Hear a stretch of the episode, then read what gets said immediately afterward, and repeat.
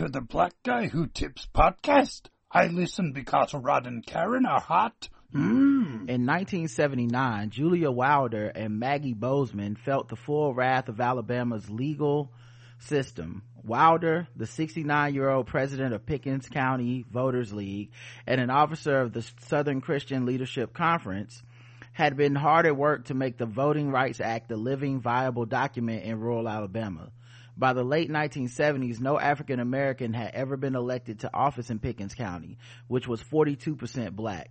Joining Wilder in this work was 51 year old Maggie Bozeman, president of the local NAACP branch. They had collected absentee ballots from more than three dozen elderly and disabled African Americans, had those forms certified as valid by the local funeral director, who was a notary, and sent those ballots in to the Board of Elections. That's when the trouble began. Mm. Later that year, Sophie Spann, an African American woman, went down to the local grocery store to cast her vote in the election and was turned away because the election official said she had already voted absentee. That set off an investigation by the Pickens County District Attorney, followed by a tumultuous, haphazard trail, trial that was so riddled with holes and contradictions that the appeals court labeled the key witnesses testimony confusing, conflicting, and indecipherable hodgepodge. Of the 13 victims, quote unquote, the only one who remained steadfast in insisting that her vote was stolen was Sophie Spann, who just happened to have reared the sheriff's deputy and son-in-law, and who was brought lunch by the sheriff personally before she took the stand. Based on Spann's testimony alone, both women were found guilty by an all-white jury whose verdict was upheld by the appeals court. Bozeman received a four-year prison sentence and Wilder got hit with the maximum five years, which for a 69-year-old could easily be a life sentence. These were the stiffest sentences ever given in an Alabama voting fraud case. The SCLC president, the Reverend Joseph Lowery, wailed that Bozeman and Wilder were politically lynched. Hey, welcome to the Black Guy Who Tips podcast. Your host Rod and Karen. We're live on a Saturday, ready to do feedback. That means all of the stuff you wrote in about this week, uh, and actually for the last two weeks because we took a week off. So yes, we did. Uh, all the stuff that you said, whether it's email, comments on our website, theblackguywhotips.com, whether it was phone, uh, voicemails, uh, whatever. We're gonna get to it. The comments on the site every, you know everything. So uh, we appreciate everybody takes time out to do that. We do. um and uh the official weapon of the show is the taser? an unofficial sport. What about? A bullet ball extreme. And today's excerpt is from uh, carol anderson's one person no vote uh, which is a book that i'm reading right now. Um it's really good so far. Um but yeah just there's so many examples that she litters this book with of things that are so relevant to today mm-hmm. that just inspire me and uh really convict me to be like i look our ancestors literally did die for our right to vote and not just for our right to vote but for our right to exercise the right to vote it's not just so we would have the option to stay home. No, they, they died for us to use it. And there's so many examples that, um, honestly, uh, it was making me angry at obviously the white system and power structure that has been t- to this day is stealing our votes and stopping us from voting mm-hmm. and um, passing all sorts of uh, essentially the same trick over and over. Literacy tests re reauthorization of our uh, ability to to vote you know uh, pulling us off of the voter rolls and stuff. Um, and so obviously you know everyone should be upset about that if you're a an american period. Not even if you're a republican whatever. Every american who believes in the right to vote should be upset that there are people being denied their right to vote. Correct. Period. But then on top of that, um, it just made me think about, you know, all the people that have told us how not important voting is, how it's not a big deal and, uh, don't guilt me into voting and shit. I just, I, it just made me realize how little they regard history and how, and how much I bet they don't know. You know what I mean? Like, mm-hmm like it's easy to kind of pat yourself on the back when you're surrounded by everyone who agrees with you that tells you like yeah yeah yeah you're right. But when you actually look at the the words and the lives of the people who live this who really like this is what i like a 69 year old woman got a five year prison sentence for registering black people to vote. You cannot tell me that woman is not convicted. John lewis who who dying words are about voting you can't tell me these people weren't like you you're not i'm not gonna let you also erase that history. You know and i don't care what color you are. You're not gonna also erase the history of these people who told us explicitly what they were doing why they were doing it and what they were willing to give up to do it. Um so yeah i i like and more importantly than uh than just the uh, obstacles that have been placed in the way of the black vote was also just this for me. We fight. We fight, man. Like, never let anybody tell you that, that anyone sat back and just took it. Never let anybody tell you that, you know, we were complacent, we lied down. Like, I mean, the, when you see the amount of things that have been conspired against us as a voting populace, because they are so afraid of what happens when we vote.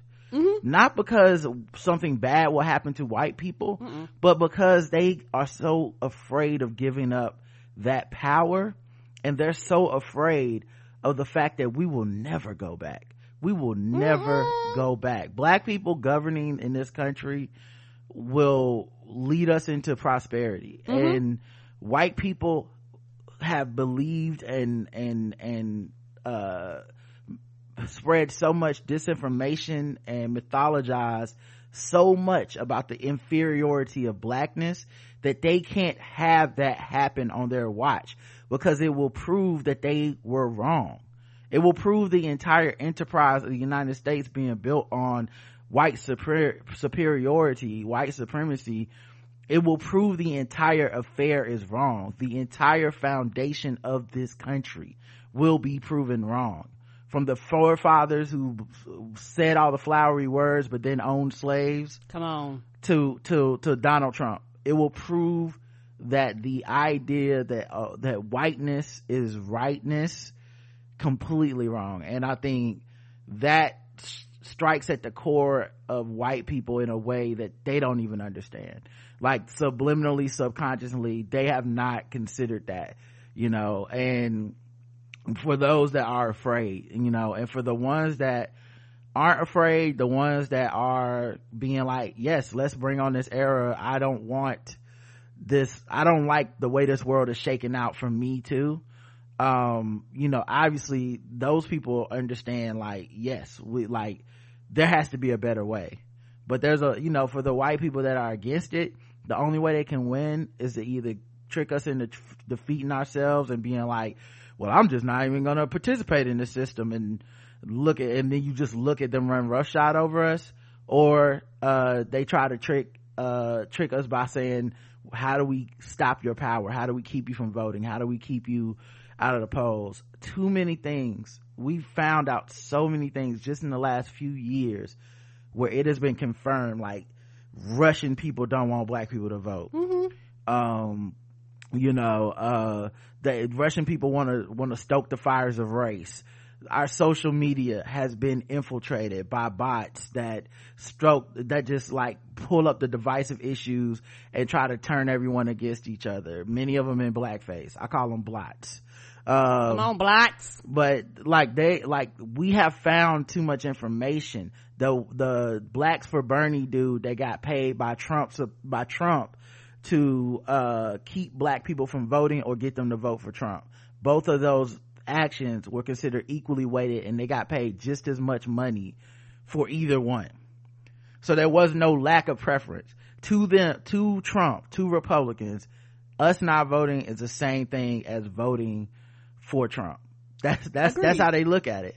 And that's why they do so much to keep us off the rolls. And I feel like we have a responsibility to vote. We have a responsibility to cuz the other thing I keep thinking about cuz people go, uh, you know, I'm you know, the goal is for me to not participate somehow. But my thing is like how can i do that in good conscience when i know it's people that's getting taken off the voter rolls that are black and we know that it's not fair. Who would they vote for if they could vote? You know what i mean? Am i gonna just say well it's not fair? I'm gonna just join them and not they can't vote even though they want to and i'm gonna just not vote even though i could. How's that helping them? You know how's that helping trans people? How's that helping um you know people that are uh, lgbtq how's that helping women? How's that helping uh, immigrants to this country? How's that helping muslims? How's that helping to sit my ass down? Um, so like i said when i read these stories i get angry but i get convicted. Because i feel like if they would die for the right to vote the least you can fucking do is mail in your ballot uh, go into the voting place early vote if you can for for people that had a privilege to be able to do it. Because it should be a right but it isn't being exercised as a right in america. And if the fight is fighting until it becomes a right then that's what the fight should be. So i'm never gonna let my voice um i am never gonna be off this shit. You know what i mean? I've lost friends over it. I've you know nixed relationships over it. I don't care. Some things are more important than everybody liking you and some things are more important than just making people feel good. Sometimes right is right and i know i'm right about this. So um, when i read these stories like these two black women going to prison for daring to believe that we should vote I, I i would feel ashamed to sit on my ass in november. I, I wouldn't i wouldn't be able to live with myself.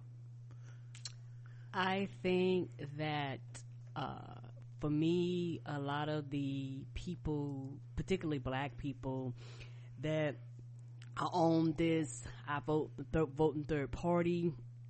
They're on this, um, not voting at all, or your vote doesn't count. It doesn't matter.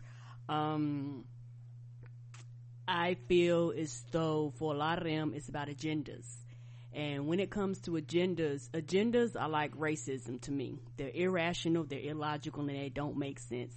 And they will do whatever they have to do to protect itself, whatever that agenda is.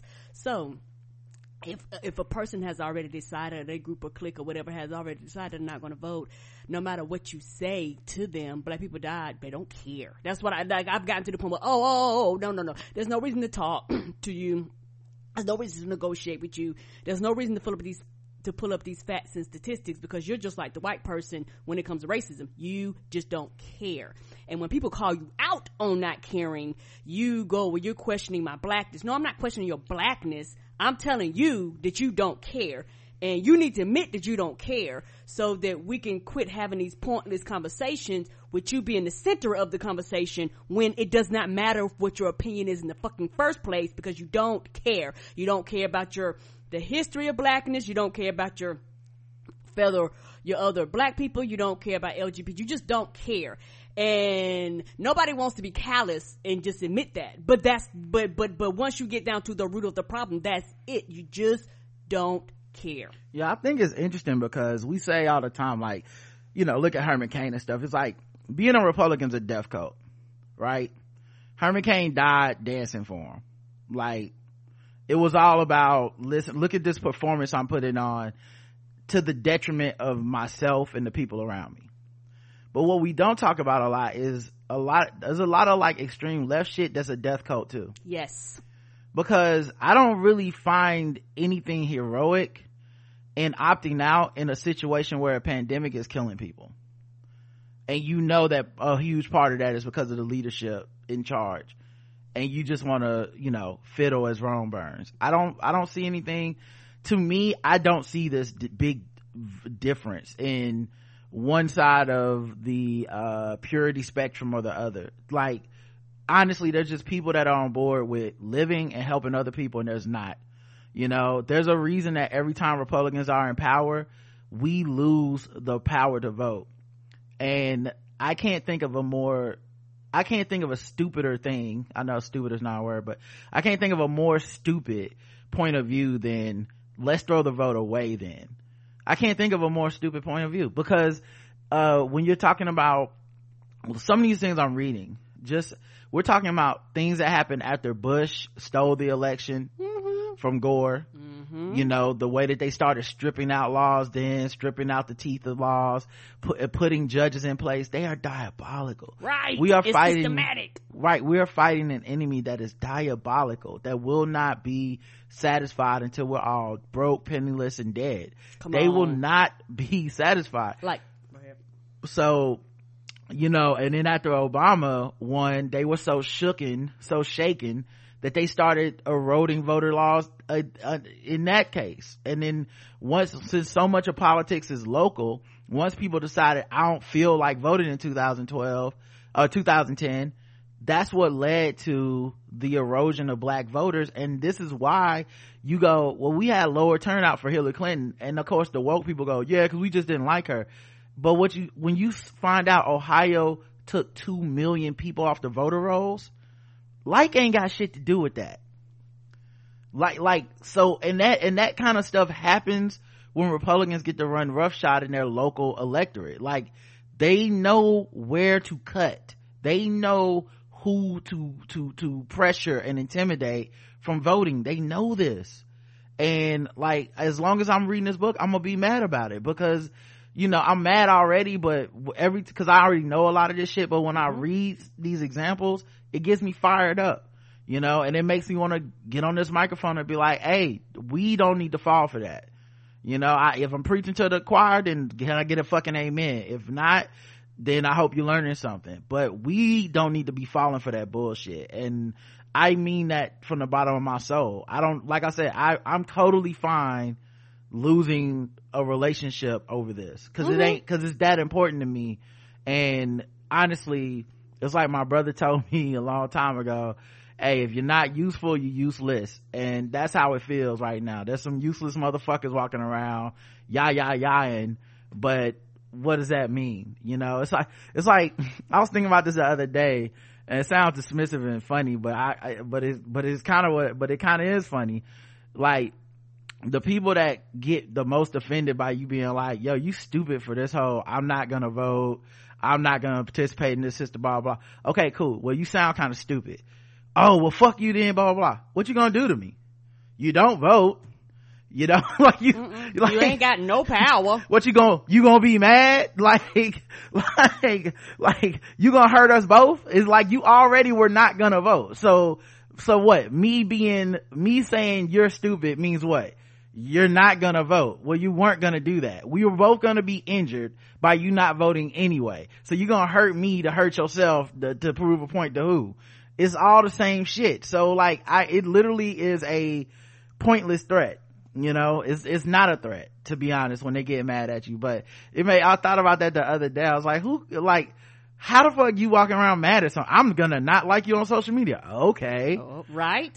Like two i oh, guess well i hope you know i've been around long enough to know some motherfuckers just don't like me for existing. And once i came to that conclusion baby you don't mean nothing. What is anger that that refuses to invest in any power it's nothing it's pointless it's not it's not that you know what i mean it's like someone saying i'm a I, oh man i really want to hurt you i'm like okay i'm never gonna pick up a weapon or throw my fist against you okay want to suck my dick you know what I mean? oh, I'm so angry. Like that's really what they doing. It's like you're sh- saber rattling for nobody. But yeah, uh, one person no vote. It just really made me think about a lot of that stuff today. Cause I feel like right now, three months from an election, less than a hundred days, it's really, it's really not a game, folks. It's really not a game. Mm-mm. and a lot of that and we said it before anger is an illusion of power and them saying they're mad is their illusion of power when actually they are actually powerless they just don't Yeah. they they don't care that they're powerless Likes and retweets to them count as power. Yes, it You know what I does. mean? Yes, it does. But in the reality, the real reality, that don't mean a motherfucking thing. It just don't. You, you might, you might as well just throw confetti up in the air. It doesn't mean anything. Okay, you're not gonna vote. Okay, you don't like me. And what? Now what? Right. Now what? What What are you gonna do? Are you gonna go make a change? You gonna cause a revolution? Are you still gonna sit there and continue to post pointless shit that don't nobody care about? You know, um, and that's the truth. And also, and talk about some of the, uh, the piggyback on some of the other things you said. A lot of this is because of slavery. Because at the end of the day, uh, white supremacy and the way the the system is structured, they want us to go back to slavery because you brought it up. Penniless, homelessness, you know, homelessness is getting ready to go through the roof. Uh, Republicans are not trying to revise and help people rent right. Why? Because like you said, if you're homeless, guess what you can't do? Motherfucking vote because you don't have a goddamn home to register. So they don't care. It's whatever it takes, all hands on deck to get the least amount of people voting as possible. That's the whole point. And not only that, they're going after women's rights. Because during this uh, uh, pandemic, uh, women lost their job at a higher clip than anybody else, particularly black women, because we're the most educated group of people. We lost our jobs at a higher clip. Uh, single parent households, majority of my women, not that they're not men, lost health care and all this shit. So they do not care because most women, guess what most women care about? Their, their right to have children, their right for birth control, their right to have abortion or not. Like these are the, the shit that women care about. And so guess what? We don't care about them if you're a Republican because we don't want them coming out here voting and voting these people out and, and, and gaining all these rights because, uh, and that's why they won't increase women's pay and pay women equal and shit like that. It's like the, the game is rigged. So because the game is rigged, you have to fight against the game to make the game not rigged. And, when you say you're not voting, all you're doing is playing into a rigged game. We're duty bound to create an environment to foster change. That's my belief. I'm not, this is because see what happens is they go, oh, you think voting is just gonna fix everything? That's not what the fuck we said. Right. But we are duty bound to create an environment to push for that change. And I know what, I know that you know in your heart of fucking hearts, this ain't it. Under Donald Trump, this ain't, this has not been the environment to get any major change done. It's all surface level bullshit because you know this administration will never co-sign that. None of the Republicans in office will put any of this shit in the law. Everything you bitch and moan and complain about not being good enough isn't even the starting point because of who the fuck we're talking about. You're gonna be like motherfuckers about to be evicted, mm-hmm. motherfuckers about to be homeless, right. motherfuckers about to have uh no jobs, no unemployment benefits, reduced unemployment benefits mm-hmm. in a in a pandemic, and, and motherfuckers are really sitting around waiting for Jesus Christ himself to jump into the goddamn um primaries or some shit. It's over, dog. Like real talk, it we have the environment that we need is one where you can push it and we saw what happened under obama the initiatives that were pushed so much so that motherfuckers say he didn't do nothing and every single day it's been four years it has been four years every single week there's at least one more thing Obama did that's being taken down. Right, being reduced, the teeth yes, out of yes, the power. Yes. Either it's completely rejected altogether if possible, um, or either it's like, oh yeah, it's there, but it actually can't do anything now. It, the shit can't be exercised. Shit is optional. And that's the, that's the thing that, that irritates me because the thing is also uh, on the low people need to pay attention to this homelessness rate because you know what's going to happen more people are going to die because of the pandemic because now guess what if i don't got nobody to stay i'm out in the street guess what i'm out in the open to this mm-hmm. virus mm-hmm. that everybody's telling my black ass to stay in the house for i'm just saying it's we need people we can push. Um and we need people that will bend to this pressure. People like trump see this pressure as solidifying their point. You know like this thing is not over this he could win this shit. Yes. He could he could decide i'm not uh listening to you know the numbers. I'm gonna question the validity of everything. Like this has been all of this has happened before. I just feel like once you get a certain age you've seen enough cycles of this yes you have. that you can feel it coming. But over my dead body man. Like there's like i i like we could very well be in a situation where going to the polls in november in person might mean risking your life because of coronavirus and stuff. Mm-hmm. and if that's the case i'm willing to die to vote. Same. Dead dead serious. I'm willing to die for it because it's like this is not enough. And if it's and if it and i don't want to leave the earth being like well i didn't try shit. I sat around and bitch and moan and complain and then i was when it came time to like i could pitch in i could do this one thing i was like nah i'm too good for that. Nah i'm not too good for that if your argument is we should do more, we can do that and do more. We advocate for shit every day on this podcast. We spread the word with our voices every time we can. We give the causes and stuff, but as, also on the baseline, that doesn't, that doesn't erase the idea to me.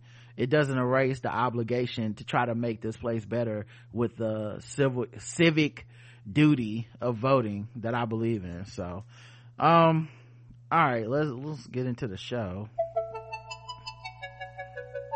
butterfly in the sky. I can go twice as high. Take a look, we're in a book, a reading rainbow. I can go anywhere. Friends to know and ways to grow, a reading rainbow. I can be anything. Take a look, it's in a book, a reading rainbow, a reading rainbow.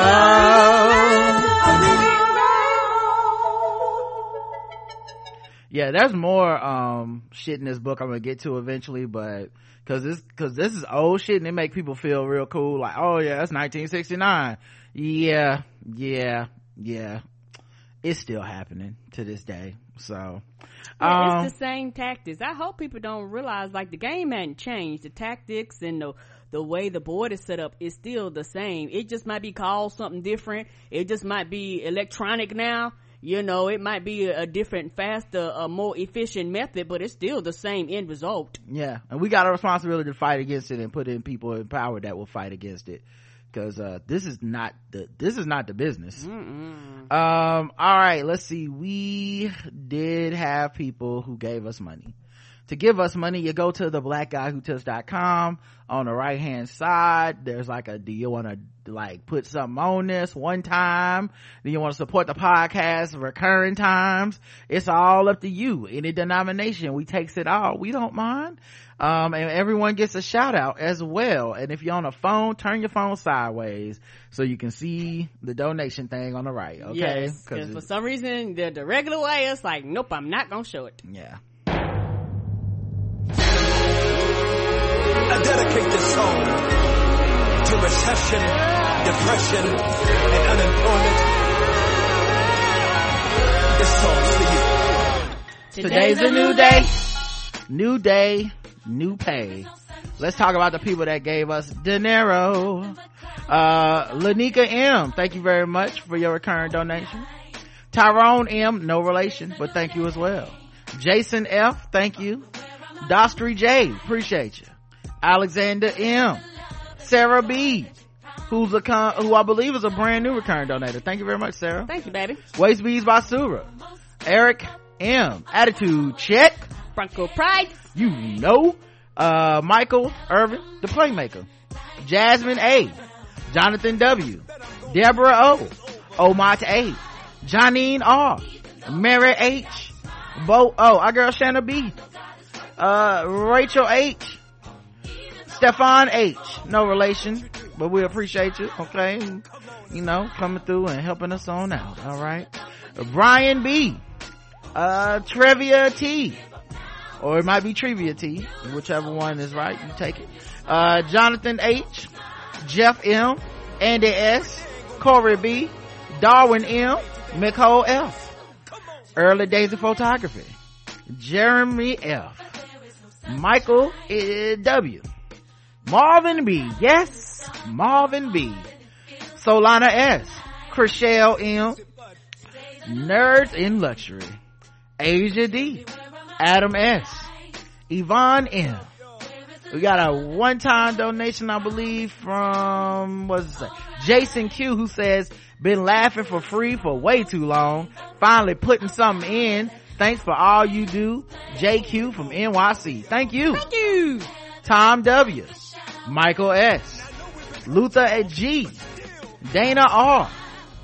Uh, Nicholas Z uh who else we got here uh bomani jones about to be his birthday mm-hmm. happy early birthday bomani laura e noel w rita may c miss hathaway sonia b uh pete b olivia from chicago renate m Black Film Press Comics, Dave from Brooklyn, Johanna M. We got Ricky A, Pretty Rick, what to call him. Joanna M, uh, Christine N, who's a brand new return donator. Go to the new members class. Brand All right, new. Christine, we appreciate you. And finally, Laura F. It was two weeks and that's why I was long as hell. And the people say, oh, oh, oh. You look so much better when you, oh, oh, oh. And you look so much better when you, oh, oh, oh. And you look so much better when you, oh, oh, oh. And you look so much better when you, oh, oh, oh. And you look so much better when you, oh, oh, And oh. And you look so much better when you, oh, oh, oh. And you look so much better when you, oh, oh, oh. And you look so much better when you smile. All right, let's talk about these five star reviews. We got quite a few. Um, on the iTunes, let's see, we got, uh, let's see where we at here. Okay, so we'll start with the one on the 20th. I got the Lyricist Lounge reference. It made me laugh out loud at work. Thank you. DMCD3. Thank you. Okay. Mhm. Not a lot of people, uh, not a lot of people, I think, remember the Lyricist Lounge era. Rawkus Records. Uh, reparations review. Rod and Karen are so freaking smart, funny, and compassionate. All my favorite things. Ooh, what a, what a OU. Where this from? Oh, Canada, of course. All my favorite things Rod takes on current events are always solid and well reasoned. And yet he never leaves his heart on the sidelines. If he did, I wouldn't love this podcast so much. Oh, thank you. Thank you. You know, I try to, I try to do what I can do. All right. It's hard. I had to fight for that. I was surrounded by people that I felt like the pressure, I feel like the pressure on everybody online is to put your emotions aside unless it's a person that looks exactly like you. Yes. Unless, or, or unless, unless you believe in like hierarchy, then Yeah, a person you're hierarchy. above, you can, you can pity them. But it's not the same thing as loving somebody to pity them. You know what I mean? I, I just feel like, yeah, if I gotta take my heart out of it, then I don't want it. Cause that's not the real me. If I gotta be like, I hope this nigga dies when I don't really feel that way, you know? And at the same time, you know, the other way too. If I hope the nigga dies, I, I don't want to feel like I can't say it, you know? uh, awesome. This is from, oh, the last one was from Giving My Druthers. Um, so this one is from Isaac Hayes, 76. Um, and it's Haze, H-A-Z-E. Awesome. Balanced and nuanced perspectives are lost, are lost art these days. Uh, thankfully, these two can offer well-rounded, informed opinions. LOL. Keep it up. Thank you. We try to. This is overdue like public library book says Navios. Um, Rod and Karen, every time I listen to your Saturday shows, I tell myself, this is the week you're gonna write that review. Well, today is the day. Come on. I've been listening for years. I first got on when I was listening to Blacking It Up. I told you I was an OG. Yes, you are. Mm-hmm. Blacking It Up. And Elon always had this Rod dude giving his witty commentary to the topics of the day. I was like, this dude needs to have a podcast. Well, baby Jesus with his gold fleece diapers was like, I got you, man. Man, you and Karen have me, have got me through so many spots. From a divorce to one and a half hour daily commutes to work and everything in between. I'm active duty and deployed a lot. Y'all put out so much content, I just load it up before I go out again and have plenty to listen to. In an Anglo dominated space at work, y'all keep me balanced when I have to deal with the Exians, uh y'all are the standard for podcasting out there. To see you go from starting this as a passion to making it a business model is awesome. I seriously appreciate what y'all do the camaraderie between other black podcasters. Y'all put me on the chris and dpalm and jl so the love keeps going. Plus y'all are from my home state winston-salem representing. Oh shit. Shout out to winston-salem. Right up 85. mm-hmm uh karen my daddy's side grew up in Wadesboro so we're practically we're probably 18th cousins twice removed say that again. My my granddaddy had uh, uh twenty kids. Uh, two uh, my grandma and a woman across the field were having babies at the same time. So baby, you you never know. Karen's laugh is all the emoji flames. Any, anytime I meet someone who's in the podcasting or not, I bring y'all up. Uh, you're a real lifesaver. Keep doing what you do and I'll be a listener for life. Jay. Thanks, Jay. Thank you. uh rod and karen are hilarious this is from ninja p samid i believe is how it said came here after hearing rod and karen on katg and their comedy and conversations only got me interesting interesting when keith isn't yelling and ripping papers.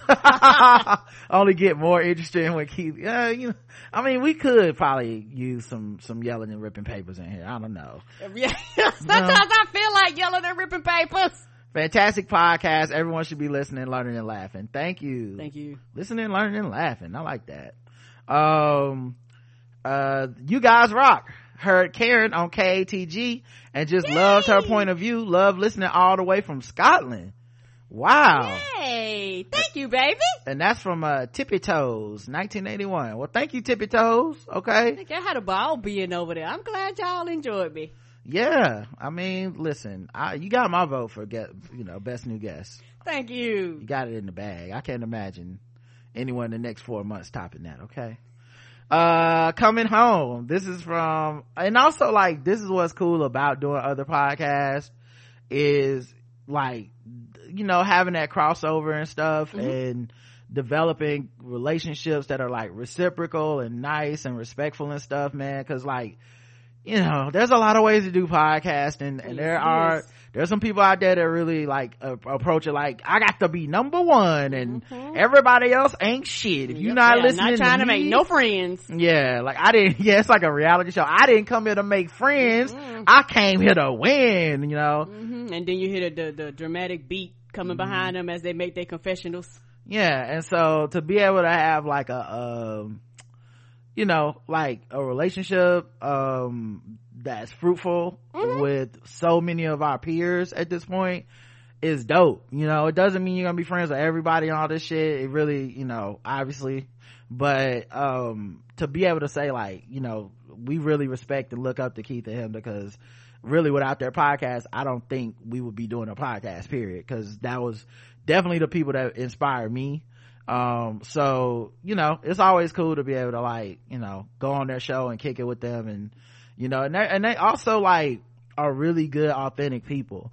Um because i remember when i first started listening and i'm like this is edgy but it might be too far over the edge for me. And then like but there was something about them that they were so real i really did genuinely believe like they're gonna get it they're gonna like they're they're they're being authentic they're being funny but also there's something about them that's more than just trying to be a joke Yes, yes, yes, yes. And it's one of those things like everybody else who's been on the microphone long enough.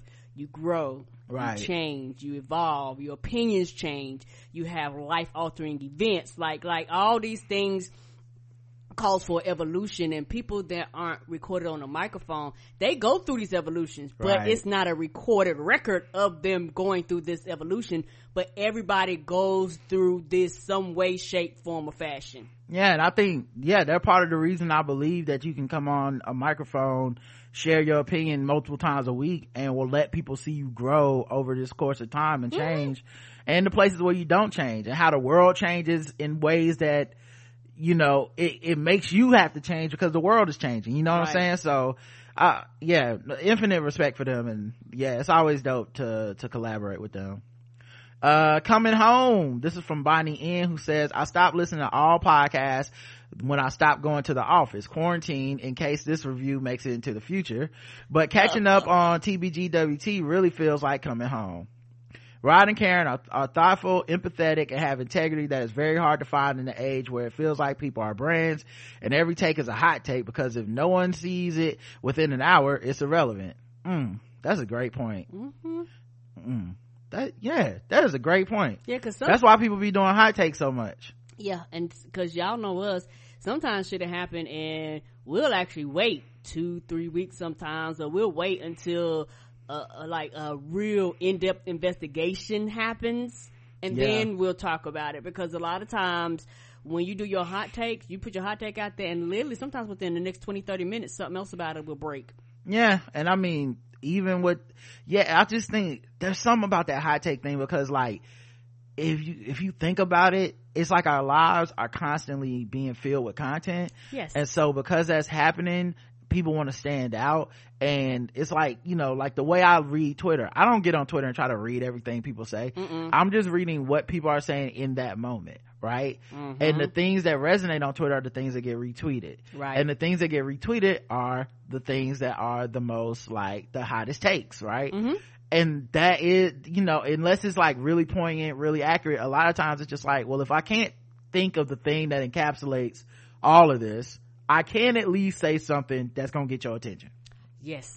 so if I go online and I say, um, Beyonce's a bitch or whatever, that's gonna get retweeted and it won't be forgotten in that hour or whatever that, that normally, if I just went on there and said, um, had a peanut butter and jelly sandwich, people, uh, they don't give a fuck about that. You know, it's gonna move down the timeline. It's like I don't exist. So, man, that's a great point they really cultivated a space for conversation, a space for hot topics to cool so they can really taste them before naming the flavor.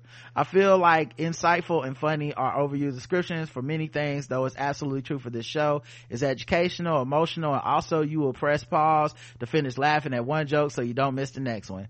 Rod and Karen really rise above many other shows that might touch on similar topics because of their kindness. This show is really good because Rod and Karen are really good and they are really good at what they do. Wow. Thank, you, Bonnie. You, baby.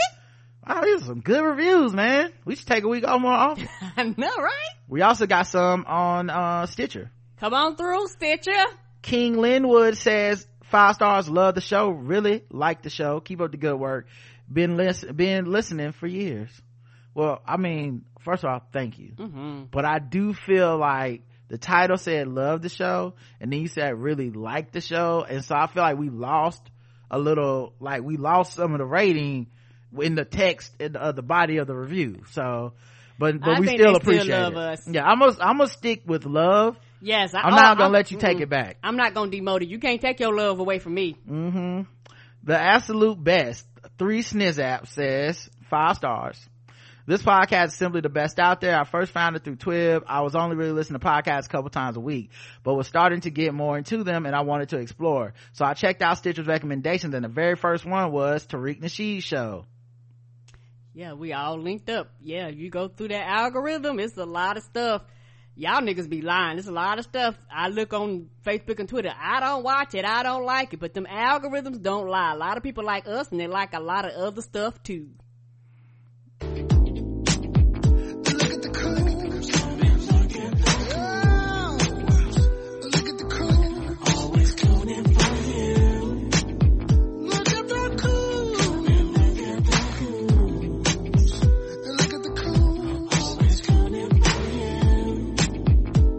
Oh, my bad. I hit the wrong button. Mm-hmm. So I I, checked I out mean, Stitcher's I mean. recommendations and the very first one was Tariq Nasheed show. I was excited to hear another black voice and gave it a listen. Yuck. It was not for me. The next suggestion was the Black Guy Who Tips, but after Tariq's BS, I didn't want to give it a try, so I skipped it. For months, TBGWT was sitting in my recommendations and showing up in my feed as a suggested option, but I kept skipping it. Then one day I was listening to Twib and they were talking about Bernie and expressing a lot of the same frustrations that had, that I had with the whole narrative surrounding him. And out of nowhere, Rod called in and started dropping some Bernie so black jokes and it was amazing and hilarious. Elon said you were one of the hosts of the TBGWT and I remembered that your podcast had been in my suggestions. So as soon as the show was over, I gave it a listen. I was immediately hooked. I was so surprised at how nuanced the discussions were and the wide swath of politics covered. The married hosts, Karen and Rod and Karen are so smart and relatable and you can tell that they genuinely love each other and are best friends. And when they disagree and get kind of heated about different topics, it never feels awkward or uncomfortable or contentious at all. It feels like a real conversation with real family with real love and compassion. The absolute opposite of 90% of social media and CNN, MSNBC discussions. Agreed. And uh po thing. It's it's it's almost like uh if you only ever ate your vegetables blanched or you only ate like canned vegetables and like nobody actually like really like cooked them or grilled them or baked them or or added any bacon or anything to it you're like yuck. And then you get something good. You're like you know what? This is actually really good. Yeah, shout out to that algorithm for Stitcher though. Yeah, for real, it, it don't lie. And, it, and this, I mean, it's okay if you listen across the board, but, but, but just know that, uh, some of y'all lie. Y'all tell us that, uh, them niggas ain't shit, but the algorithms don't lie. Karen has the best laugh and a great pun game, but the moments where she makes the worst puns are ones that don't even make sense but laughs at herself. Oh, yes! At herself anyway crack me up. Rod is an excellent interviewer and is also funny as fuck. Both rod and karen seamlessly mix jokes and in-depth discussions and emotional honesty in a really great way that makes you laugh and feel seen and consider new perspectives. This show has been an absolute godsend to me as i live in rural virginia but feel like i have connections to my play black family every day. Oh, and also for me, what I realized, y'all, and this I don't know if this is me just getting older or me being the only child. If you can't laugh at you, there's something wrong. Like you need to laugh at yourself, and so that's why I know the shit don't make no sense, but I don't care because I crack me up, and if you can crack yourself up, that's when you know your comedic genius is on another level. Because if you laugh at you, that means you can give a joke and take a joke. Because if you can't laugh at you, you, I feel like you don't know the equation of comedy. Thank you guys so much. I love your show. P.S. Sorry for the late review. It's been, as it's been four years, but through the power of this review, I can imagine Karen me, telling me in a TD Jakes voice, woman, thou art loose. Thanks for a great show. Thank you. What Thank a great you. review. Wow. Yes. This, this week, Y'all got us smiling over here. right? Y'all are, wow. Y'all are putting in the overtime. Uh, last review, Starler 1990 says, five stars, of course, uh, because Rod and Karen are hot.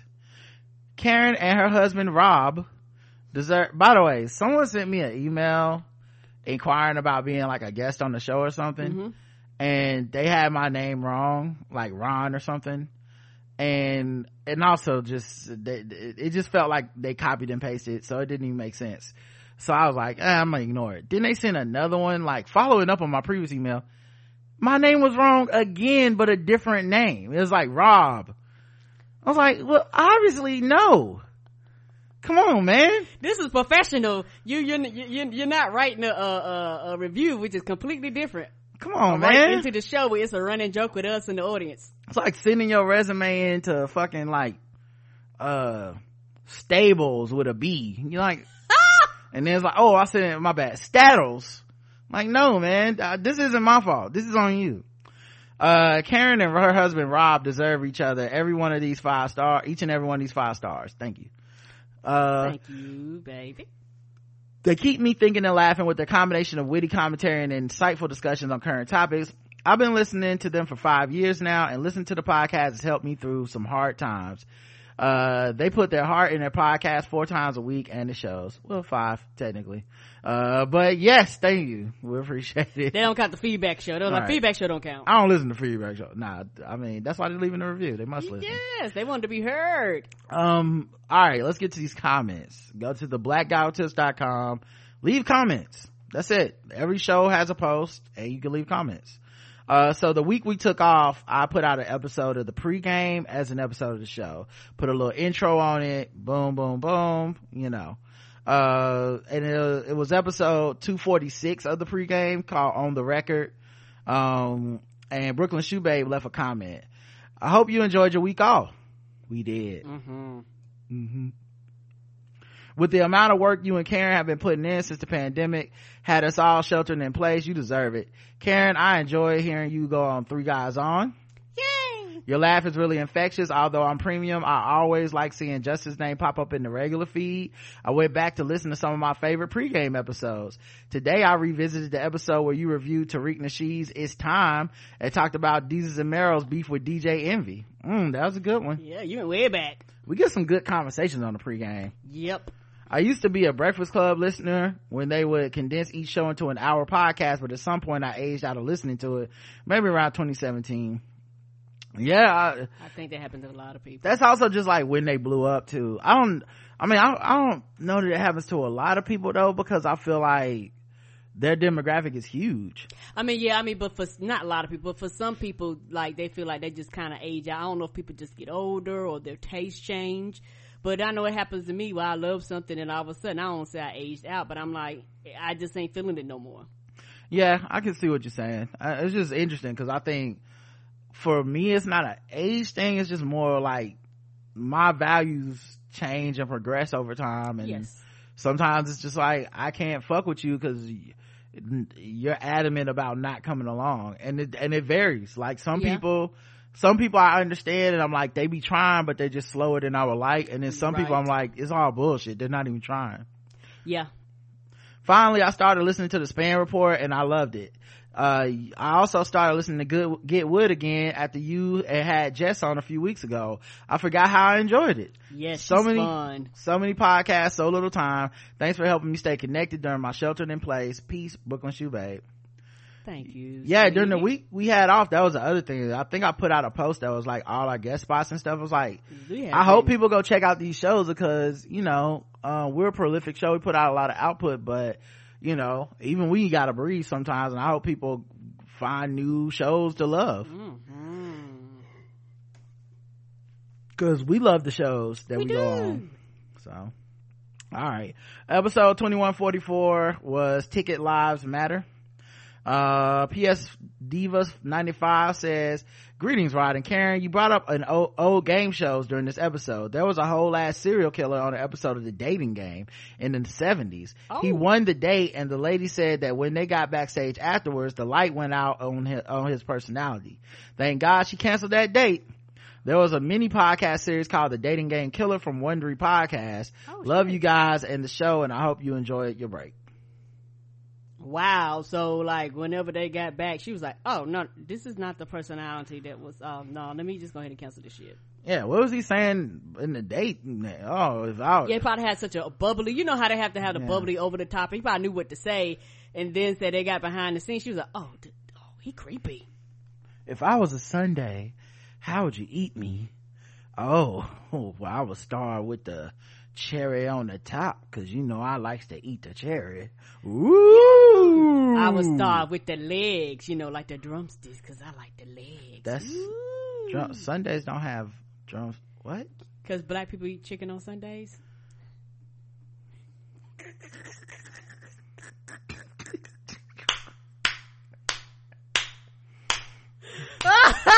I was like, we naming body parts. I can name body parts too.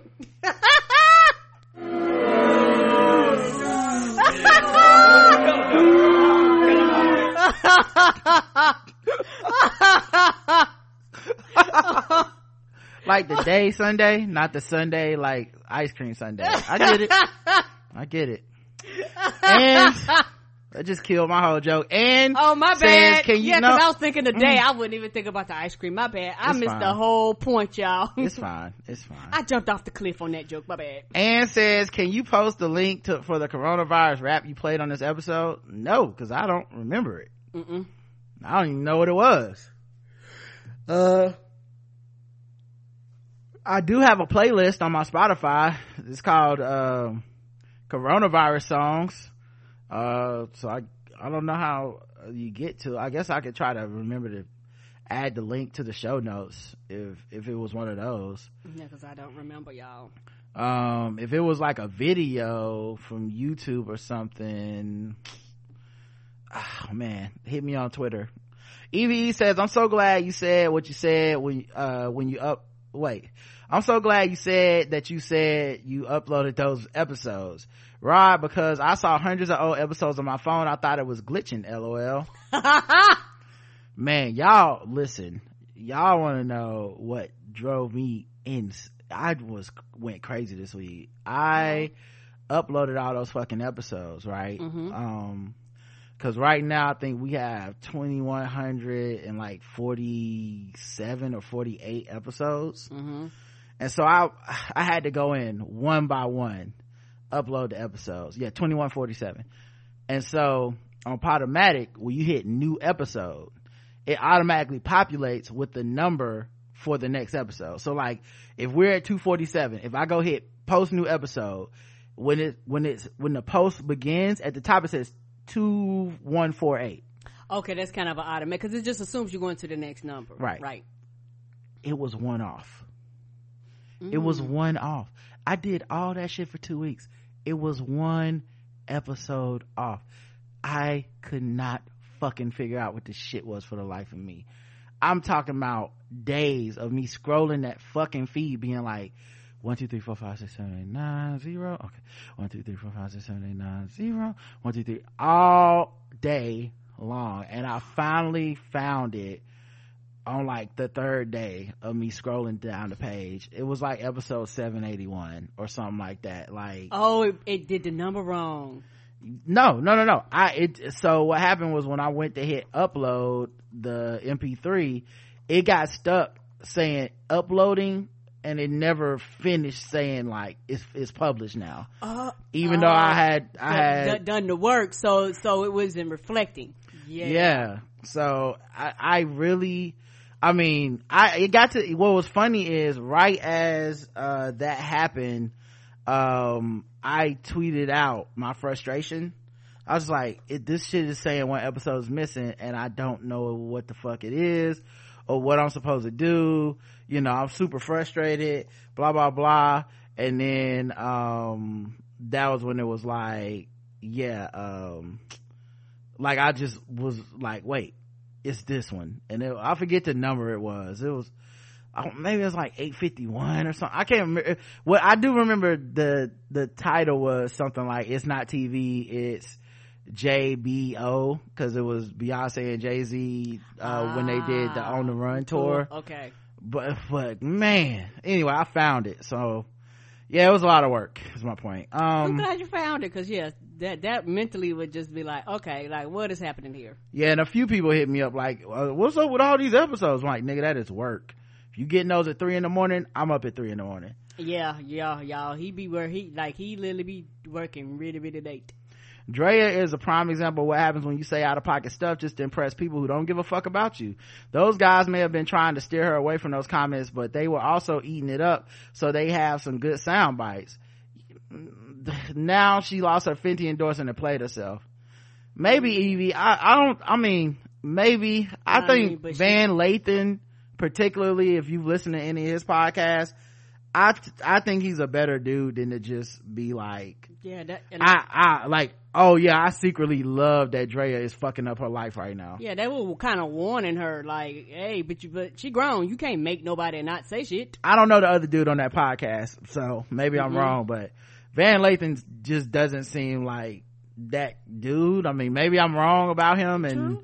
and low key he is like that, but I don't know. He just don't seem like, Because one of the things, but that's almost the default. So I understand why they feel like that. But yeah, yeah, cause he like, he immediately was on some, like before she started talking, he was like, hey, right. you sure you want to do that. this or whatever, you know? That was the warning. And I mean, as a podcast host myself, I'm only, I can only do so much. If you want to say the shit and you decide you can live with the consequences, oh, I'm definitely putting the episode out cause, you know, fuck you. Like this not, like this isn't, like I'm not, like you don't get to come in and say some fucked up shit and be like, throw your episode away. But if I, especially if I try to tell you like, yo, this is heading down a bad road and you like, fuck it. That's okay. I did my due diligence cause I didn't want you to have to do that. And I don't know. It just seemed like she just got something evil inside of her, you know? Um, she just, and I honestly really do think that she just thought it was light because a lot of people that, um, a lot of people have grown up seeing and being in unhealthy relationships. It's normalized to them. And in the same way that we as black people in general might make jokes about going to get the switch and someone else will hear that outside of our culture and be like, that sounds like physical abuse to me. I think people that carry that into romantic relationships where it gets physical, they hit each other, they fight, uh, they threaten each other and they, they think that shit is love. They think that baby boy shit is real. Right. I think, I think it slipped. I think it just came out. She didn't think it was a big deal. Mm-mm. No, she didn't. Because I think if she would have realized, I, not your friend, I don't think she would have even said it. yeah i don't i don't like cause i i when she made that little shrug that was the face of uh it's not that big a deal maybe a couple people will be upset and yeah you know and that's before you get into the callousness of how people feel about Megan Thee Stallion and stuff which is really odd because it's it's like you know i know people gonna want to place it at the feet of just like black men don't care but a lot of black women been getting in these jokes about about uh Megan Thee Stallion getting shot and it's just fucking weird. Right. Like it's you know, it's not even really it's like it's so fucking weird to me. I mean, I know misogyny go through everybody and all this shit. Like Jess Hilarious made a fucking sketch about it. Um, you know, obviously Drea's comments. It's just fucking weird. Not to mention just the creepy amount of silence around it. Like no one took it as a serious, Serious. thing. Mm-mm. And it's really fucking off-putting because Megan seemed to be the type of person to be cool with everybody. And like Right. to go out of her way to be cool with everybody. Correct. And to have all these people She's just like, I don't want no beef. yeah to have all these people just kind of be like whatever you know like it's just been fucking weird man i don't know And truth be told, uh, maybe this is my perspective. For some people, it's just jealousy. A lot of people want that spotlight that she has, and so you know because you can't get her on anything else, you could be like, "Well, this is my time." You know, it's uh, it's because it's very callous. Like, uh, fuck it, I hate. You know, not that they don't hate, but they was like, "Ooh, something happened, so now it's my chance to get out the bullshit that I've been wanting to get out this whole time because everybody's talking about her now." yeah and it could be because there isn't a police report and there isn't the video of the incident didn't come out i guess the actual i don't know because because actually i think the video did come out i just didn't watch it. Me so yeah I, I honestly don't get it. I really don't get why this isn't a bigger deal to people in general. Like especially all the you know uh protect black women type of you know uh, if you if you put your hands on a woman you ain't a real man type of shit. Right, right. that's so weird to me. So stuff like this put a lot of what they say to the test, and a lot of them fail. yeah yeah. It's just been weird um anyway the poll was do you think doja cat was social distancing yes or no karen I don't remember what she did. she got the coronavirus but she said oh she no, was no, social no, distancing no, she wasn't social distancing. A hundred percent of people agree with you. No. Well, very rare we get a hundred percent on any poll. One hundred percent of people said no. She was not social distancing. She caught that shit. mm-hmm. She's out there doing all types of shit, and she caught it. She was showing her uh breath holes in racial chat rooms. Um Dave from Toronto eh says this is for episode 2143 pregame 246 on the record. Rod, when you said read Tammy Rivera saying suck your mother, I had to rewind just to verify that that was what they were saying. But that is fighting words in the Caribbean community, especially Jamaica. Thanks for the episode and thanks for doing what you do. And Karen and I guess Justin. yeah. Um, yeah, man, I know, uh, they didn't play that shit, uh, the dudes from, uh, Trinidad and Tobago in my, um, Tobago in my, um, suite my freshman year. They didn't play that shit. You couldn't say that suck my mother shit. They also used to say mother cunt though, but mother cunt was okay somehow. Like, oh, I hate your mother cunt. And I'm like, somehow, why is that cool? But suck your mother, you gonna punch me in my face. What's the difference, right? mother cunt seemed way worse, It, but it does. I don't know the rules. You know what I mean? It's not my culture to say. Uh, Kim Doc says 100% of us don't think, uh, Doja, who be showing feet in racist, racist chat rooms with social distancing, lol. Yeah. Mm-mm. I think, I saw a Republican who was against mask and all this shit, catch the coronavirus, and then when he was giving his little st- statement about getting it, he was like, you know, obviously I was wearing a mask, I was social distancing. I was like, I, That's I think not- I'm onto something. I think every is now a um moral failing. Everyone that isn't doing the shit when they get caught with the coronavirus, they gonna lie and say I was doing it because they don't want to be judged, which is so funny because you talked all that shit. Right, you publicly came out and said, fuck 'em ass. You trying to pass laws against it. Of course you're not wearing one. Like if Herman Cain would have survived and they got to interview him, he would have said, I was wearing a mask. I was, and like, there's pictures of you not wearing a mask in front of a whole lot of people. And my thing is, in particularly in the picture, the one they keep putting out of him and the black people around him, did any of them get tested? Well, Did any of them test positive? Or we only hearing about him because he's the most famous person in the picture? Right. Um, all right. So D Ramsey, aka Mother Jenkins, comments on our next episode, 2145 Energy Vampires. Uh, I love y'all. One, two, three, four, five stars. Thank you. Oh, Uh, Tamara writes in, first name is pronounced Tamara with it, Tamara. Okay, sorry. Thank you. First of all, my name is pronounced Tamara with an E. Uh, another great episode. This coronavirus song was the funniest one so far. Lastly, I'm curious. How did you all find the so- sound cl- clip to the cut the crap lady? Um, uh, so we, uh, let me see. That's my jam. I think it came. Well, it was like an article you were playing out. You were playing out loud. We were covering something. I think it was white people news. Yes, and you were covering them. them, them they they were acting the fool at some type of event, and we played the clip, and she came on in that clip because she was upset at them for acting the fool. Yeah, um, yeah. That was a cornhole tournament. That's what it was. They were acting the fool at a cornhole tournament. Stop it right now! This is stupid! This is absolutely ridiculous! Get! Get out of here!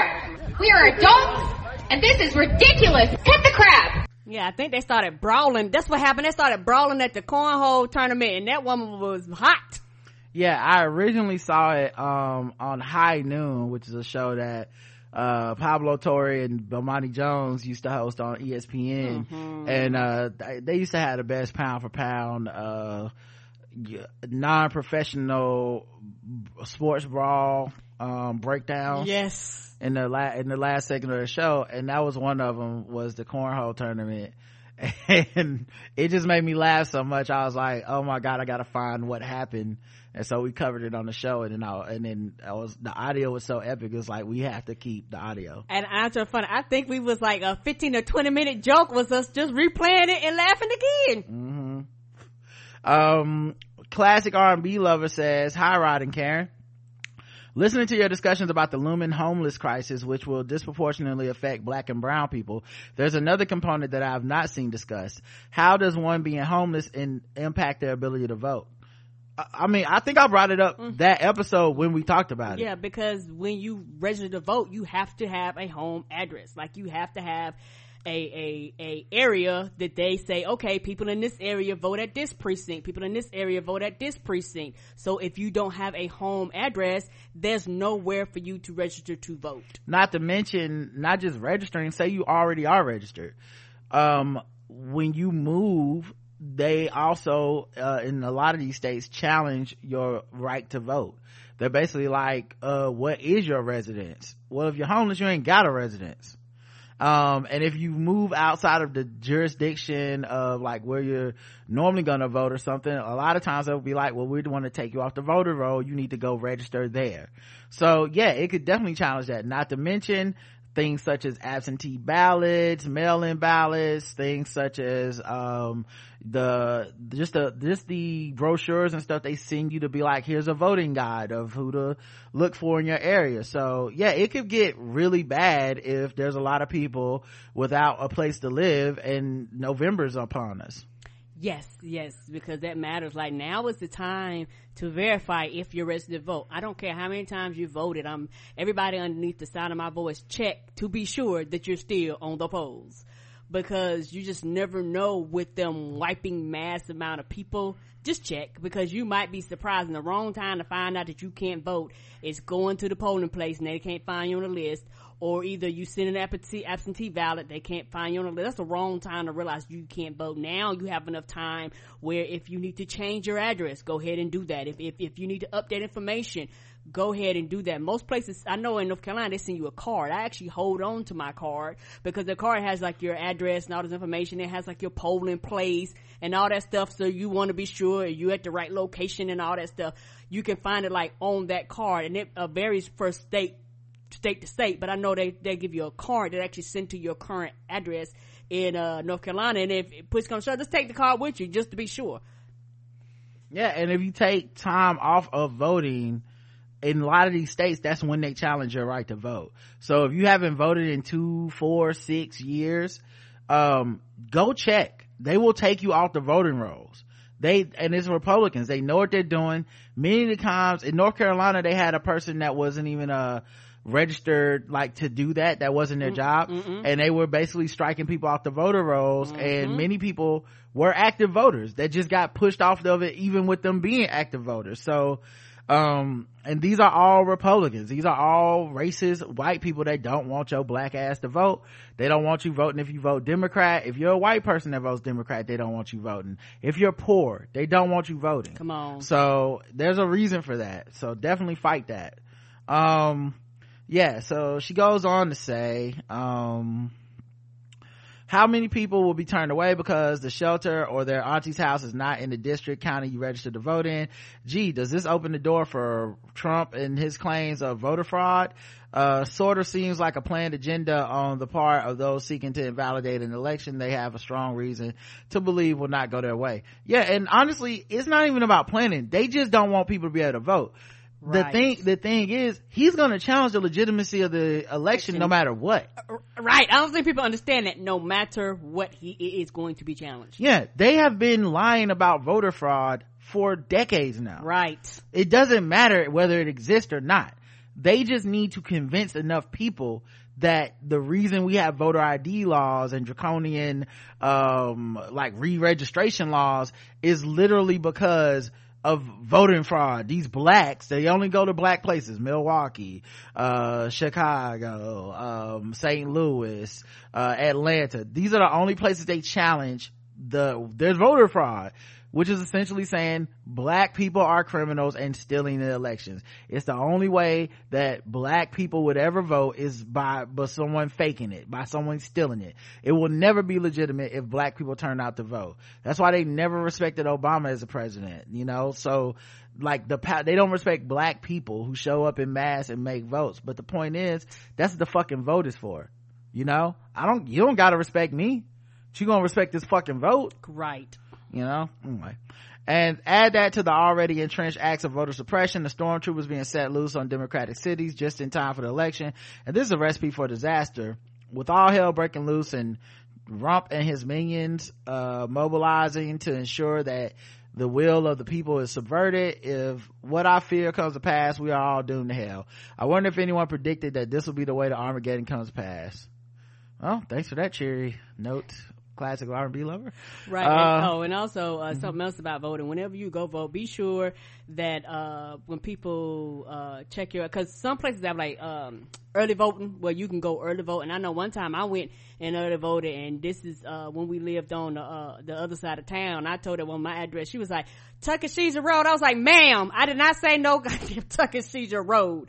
Can would you listen to me? So be sure that they actually uh filling you in properly, so they don't come back and say that you give a false address or something like that.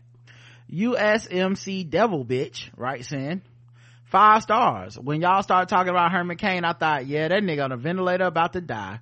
Lo and behold, today Apple News informs me that he has in fact died. Thoughts and prayers to his family. Can Louie Gohmert go get next? Maybe Barr. Dream big, right? I mean, why stop there? You know who we want. You know who we want. Come on. Coronavirus, do your thing. Okay.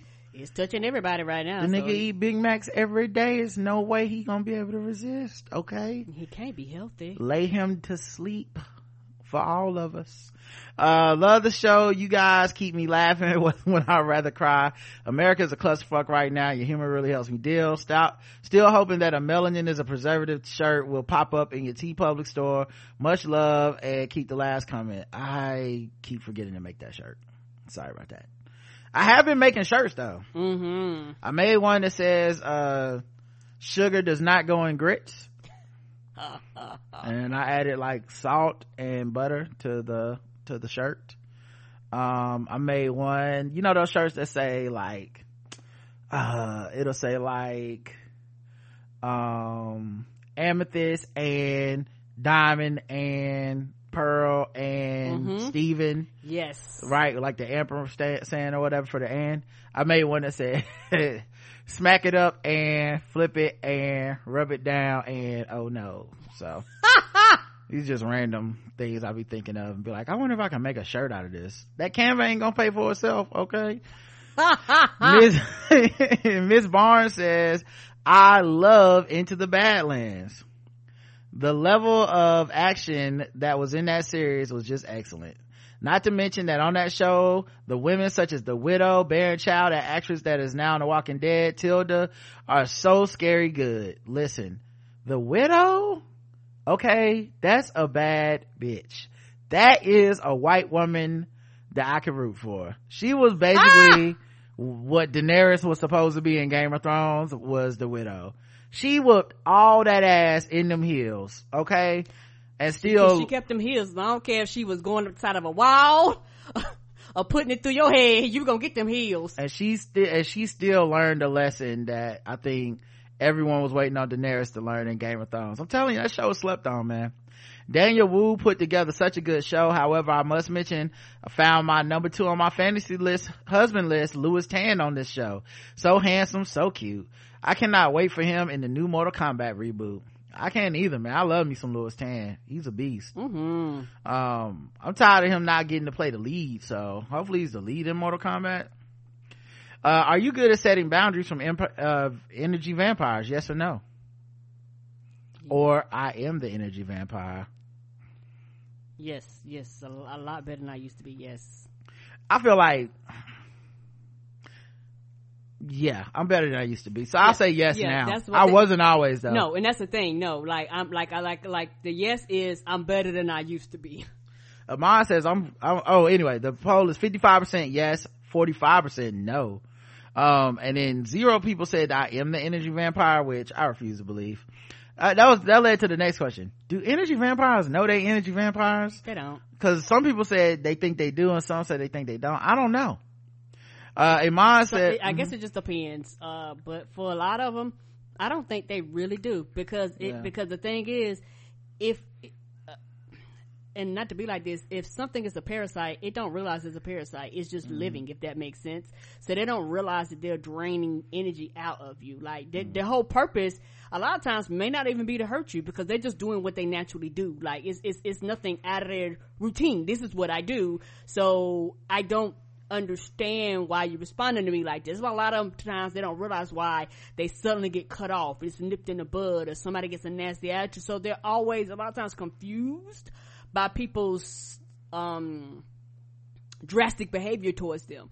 And I think some of them eventually may realize it, you know, as they get older. I hope some of them do. But on the average, no, because if you're doing what you do, why would you think there was something wrong with your behavior? Amon says i'm good at setting boundaries but not keeping them still working on that i hear you on that that is the hardest part the empath thing is sticking to the boundaries and being like no i know what this is going to end up like yeah, the, the the the the sticking to it, and we talk like that. That's why I know it's so hard because I'm like, no, no, no, we gonna stick with this. Like, no, I'm not bending, I'm not breaking, I'm not backing up because if I do, it normally does not end well for me. episode 2146 goals digger uh phd ramsey says five stars for this podcast especially white people news took me all the way out. I cannot even finish walking my steps because i agree with rod about crystal harris hefner waiting on them dollars. Sometimes you have to do a thing that makes you the most uncomfortable. Mm-hmm. And in that in this case that thing was his thing.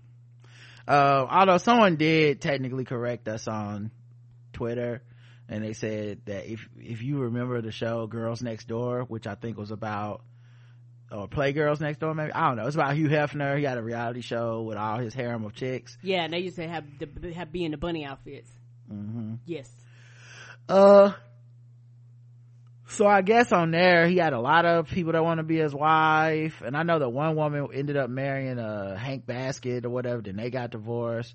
But um so and long story short maybe this woman didn't get all the money. She got like the mansion or something like that which i don't know. Still a come up for still winning. sucking some old man balls like uh, for a fucking man free mansion? I mean not free. You put in the sweat equity the ball sweat equity. Come but on. yeah absolutely. Yeah i do it. Yeah. Mm, people have sucked dicks and given old people hand less. jobs for much much less. Okay? And they ain't got no fucking mansion to go chill in with their new babe Miss Barnes says Karen had the realest words on being heard. The worst fear that I ever had was not being heard. Having to take the road of silence and not having any say in a disagreement. I had to constructively learn, aka learn the hard way, when to and not when voice my thoughts on, and not when to voice my thoughts on, as sometimes it caused more harm than good. I'm still learning to properly place my thoughts on the subject as that gets me much further than hell raising, which I was very fond of once upon a time. Yeah, That, that I understand. It, you you have to find a, a balance because the thing is, you can blame other people and make yourself a victim when you're not really a victim. You just didn't speak up. Like those are completely different. Like I love my mama, but she's very, very good at not saying anything and having opinions about shit. That when things fall apart, she's a victim. When I go, no, no, no, you were not actually a victim you just did not speak up. And there is a difference between that because a lot of times people do that when they don't want to take accountability and responsibility for their actions. And it's easier to blame someone else for the end result than to actually hold yourself accountable for your actions and what you did and didn't do. Yeah, and it's that thing that, you know, they don't want you to hear on the internet, but it's the fucking truth and somebody need to tell you the truth. Your tone matters. It does. The timing and the when and the what, all the shit matters. This whole thing where my intent doesn't you know intent doesn't matter. Tone don't matter. Don't tone police me. Don't believe them people. They are full of shit. Because if you talk to any of them the wrong way they will be mad at your ass for the rest of your life okay? They will be writing books about your ass and the time you said the thing that was a microaggression or blah blah blah so don't believe that shit. And there's there's some value to it. It's it's not a matter of like i'm trying to shut you down or act like a lady or some stupid shit. No it just mm-hmm. it matters. And sometimes the tone you want to convey is one of i'm pissed off and i'm in your face and i'm mad and i'm throwing a tantrum or whatever. And that is the tone that you think would best convey the situation. But sometimes what happens is when you have a hammer you think every fucking problem's a nail that needs to be hit on the head. And that when you start doing that shit to everybody, anybody, it starts coming back on you, man. You start to realize like this is an effective way of communication. I'm not well liked. People don't like fucking with me. Uh, people don't hear me because everything is in all caps. So yeah, I, I, mean, it's definitely a lesson a lot of people have to learn. Mm-hmm. And, and like you say, it's one of those things where when it comes to this, you have to use all the tools in your arsenal and I think that's very hard. Some things actually do do not require a hammer. you know, some things you know don't require a sledgehammer. Some things require a surgical knife, and when you use that, you're using it normally for surgery, which means you want a result, but it just takes time. It's like a, a like a slow, long process. And my thing is, you can say anything to anybody and get your point across. You can be highly upset about something and execute it in a manner that they can understand you and they don't come off offended uh time is melting me out but it's something that's very important to me. I do have to I say as constructively as possible. Another thing that i had to learn is that when you do say the first middle and last thing on your mind social media is not the best place to voice it. Psh, the truth. Another life lesson that i had to learn shaking my damn head. Yeah and it's so weird because social media has the direct opposite feeling. Mm-hmm. it feels intimate. It feels like you can go there to say anything. It yes. feels like everyone's giving their inner monologue at all times. Mm-hmm and then just one you just need to have one day. One day when you voice a thought that you hadn't really fleshed out. One day when you you word something the wrong way or just somebody else decides to take offense at the shit that you said or whatever. And or or people mock you or some shit something that you think everybody would would be like oh yeah we understand this. You just never fucking know. And then you realize it's a world full of strangers looking at what you be talking about. Yeah, and then you realize, all jokes aside, for a lot of them, it's a world full of fake people, and you realize that a lot of these same people, if you go back, you realize, oh, I don't know anything about you because you're not a you're not real online. Yeah. So, um, let's see what else we have here. EVE says, I think at this point Terry Crews is vying for a spot Fox, as a Fox News commentator. The only people gassing him up are maggots and other coons yeah i don't know what he's doing you know like that's that's a dude that i hate to say it but from jump i was like he i remember doing episodes about it. I was just like he's jumping into this shit both feet in and i don't think he's done any of this researcher understands what kind of people he surrounds himself you with. You said that when it first popped off. You was like, "Oh, this is." You said it. You was like, "This is not going anywhere," because you said a turn is going to come. Yeah, it's two groups of people that don't really see it for each other. Him and social justice warrior, black people, liberal, da da da, and then you know them and a fucking straight black dude. Like that, that shit was bound to fail.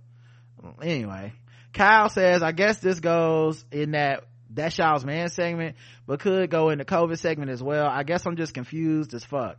Republicans stay complaining about how getting $600 a week is enticing people. Obviously they mean black and brown to not work. I don't understand how, how that is the issue.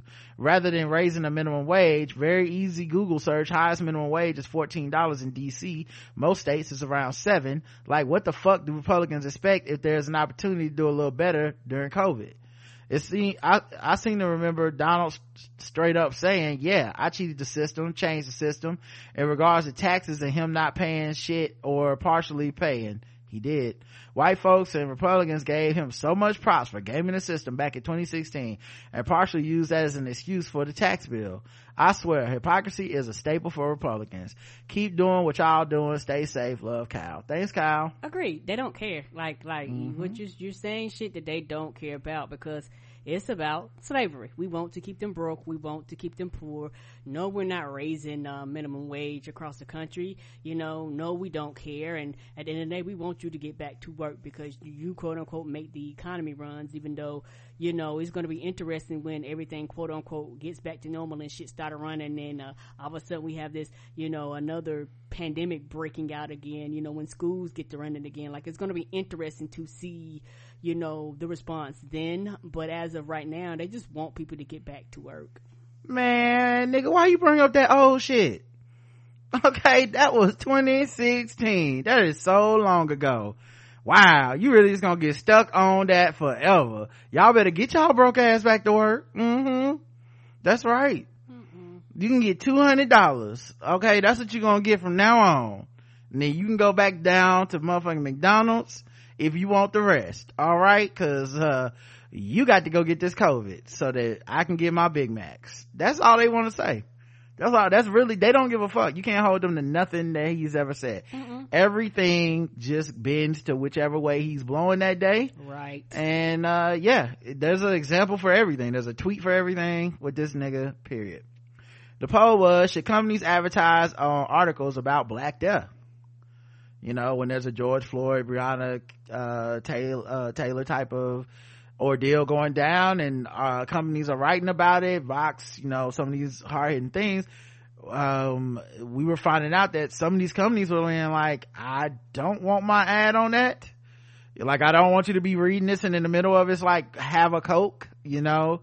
Um, and I saw, you know, there was a conflicting, we talked about on the show. I, I felt a little bit conflicted because I really would need to know the inner workings of the thought process because on the one hand, I get it. Like, I don't want, if I work, if I am a black person and I'm in charge of McDonald's advertising, I don't necessarily want the, the, you know, McNugget, McNuggets loving ad running on the page talking about Breonna Taylor. I just, it's just not a good look. And there's no ad we could put on there that would be a good look.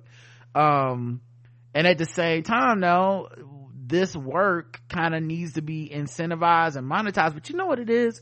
Deep, on a deeper level, it's that everything in our society, since it's capitalism, we, we, uh, measure the value in capitalism. Mm-hmm. So we measure whether or not it is newsworthy based off of how much ad revenue it creates, which is a problem in the first place. Agreed. The entire model of how we display news and monetize news is fucked. Because it, like, there should be a level of importance to the fact that it is news that goes, hey, hey, it doesn't really fucking matter whether or not it's for clicks. This is what actually happened. And so maybe it's not gonna get a lot of advertising dollars, but this is the truth and there should be a value to that that is tangible and we don't really have that. No, because nobody cares about the truth nowadays. Yeah, it's like how many clicks did it get? That's why the headlines are always very, you know, Salacious. salacious. So, yeah, eh, that's probably what the real truth is. Anyway, 68% of our audience says no. I- Which I am a little surprised by. I thought they were, I thought I was being, saying, having an unpopular opinion about saying, I kind of get why they don't want to put ads on this shit, and it is a little bit inappropriate. Um, but it is still split. 30, a third of the audience says yes, they should advertise. Rebecca says a comment about white programming is on point. It's too scary to see how many of my coworkers and family buy into the, this admin's bullshit. My husband and I are trying to deprogram his sister who believes that the coronavirus can be sw- switched off. Yeah, they, re- that's their, What do you mean switch off? It ain't, coronavirus ain't got no off switch. they think voting day is gonna get here and then all of a sudden the coronavirus will magically go away. Here's why they believe that. Who, who told you that lie? Mm, mm. Here's why they believe that. Because that's how they lie. Remember roaming caravans of migrants that were going to come to America and destroy our economy? Remember that? Trump made it up. No, because he wanted border walls. It, the, the, the, caravan never arrived, but they were supposed to come. Remember? Okay. Um, uh, voting fraud oh people are registering animals. People are voting uh, people are dead people are coming to life and voting and shit. And then you look into the claims and zero percent of those are true. No one was was was stealing votes. The only errors they ever found were clerical errors misspellings things of this nature. Things that happen when two huge bureaucratic en- uh, entities combine records. So this is what they do. This is the nature of their threats. You know, the terrorists are going to get you. This, that, and other. It never comes to pass. They manufacture news. So you have one half of America who literally gets lied to every goddamn day. And they kind of know they're getting lied to, but it goes along with their sensibility, so they're okay with the lie.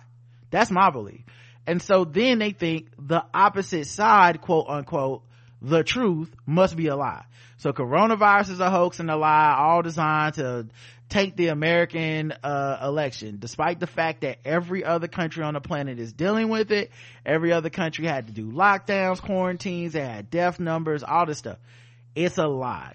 And in America, where so much of our healthcare and money is racialized, the odds of a white person knowing someone who died from COVID is much lower than a black person. So they really can walk around and be like, yeah, it's not real to me for a long period of time until it becomes a rampant, widespread, you know, and um, eventually it will. Where, it might. Where It might. everybody's going to be touched by it. it might. If it becomes like hundreds of millions of people sick, that's when you'll see them have to admit that it's real. Right. And it- even then they'll still have some caveat like well you just get sick you don't die you know it'll be something but that's why anyway that's why they think it'll turn off one day. It's because all the other shit they've ever told us did turn off one day. The day they didn't need it anymore. Right? The day they didn't need that lie all of a sudden no one cares about voter fraud and all this shit anymore. We don't need the lie today. Okay? We won. We won all the offices. It's, it's like in 2010 after Republicans won all those offices, they didn't need the lie of voter fraud anymore. They they got all the offices, so then they just go and strip all the laws out. Cause fuck it, what you gonna do? What you gonna do to stop us? Vote us out? You can't vote no more. You know, so that's what I think. Uh, as if there's a button somewhere da, da, da, that would turn it off. She also believes there's a button that when turned on taps into our children's essence given to them via vaccine. Look, I know crazy. My mom worked with the mentally disabled my entire childhood. I was married to a psycho for five years, too long. But this shit we're currently experiencing is a level crazy. I am not prepared for a great episode. You two, thank you and stay safe. Thank you.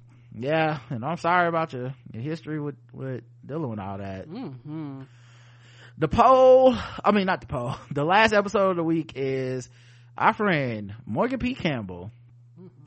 Uh, the episode was two, 2147. White guilt is a finite resource. We had two comments. Rob one says, I grew up in Detroit, so we would go to Canada often.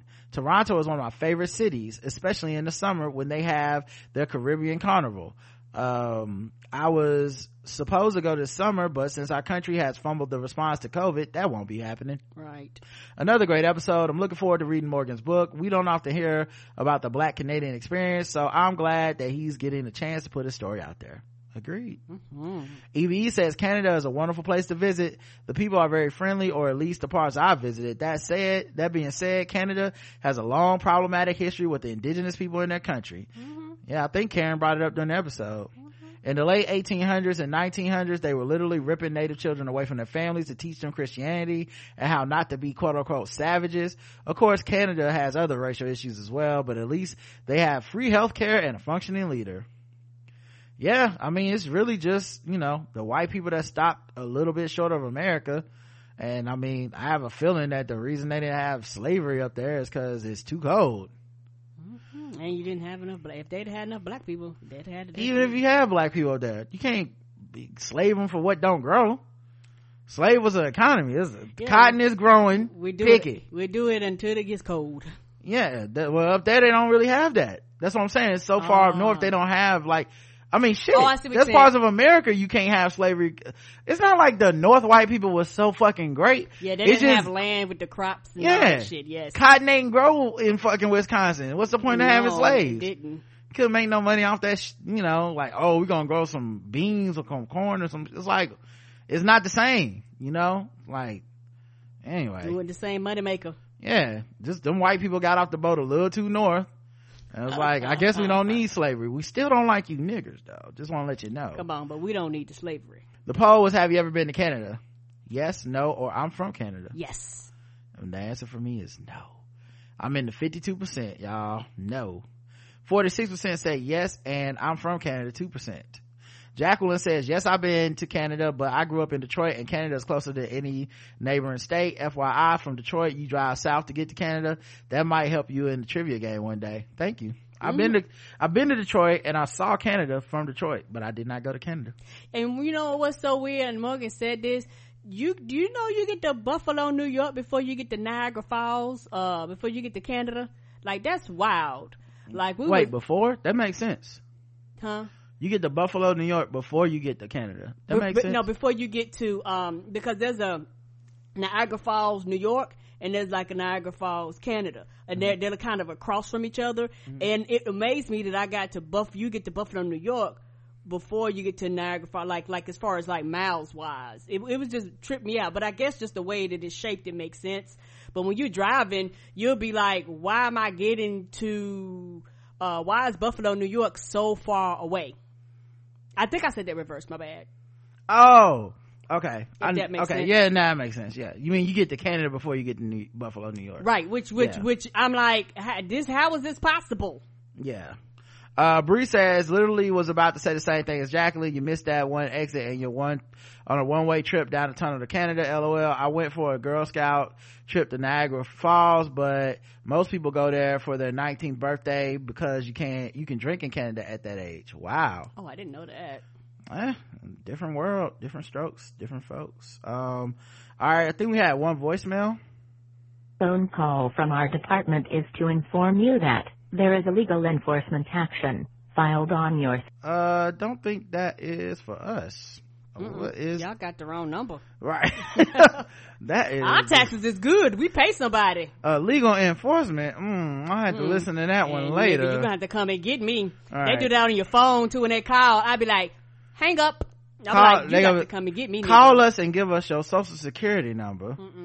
I'd be like, nigga, you gonna have to show up at my house. Nope.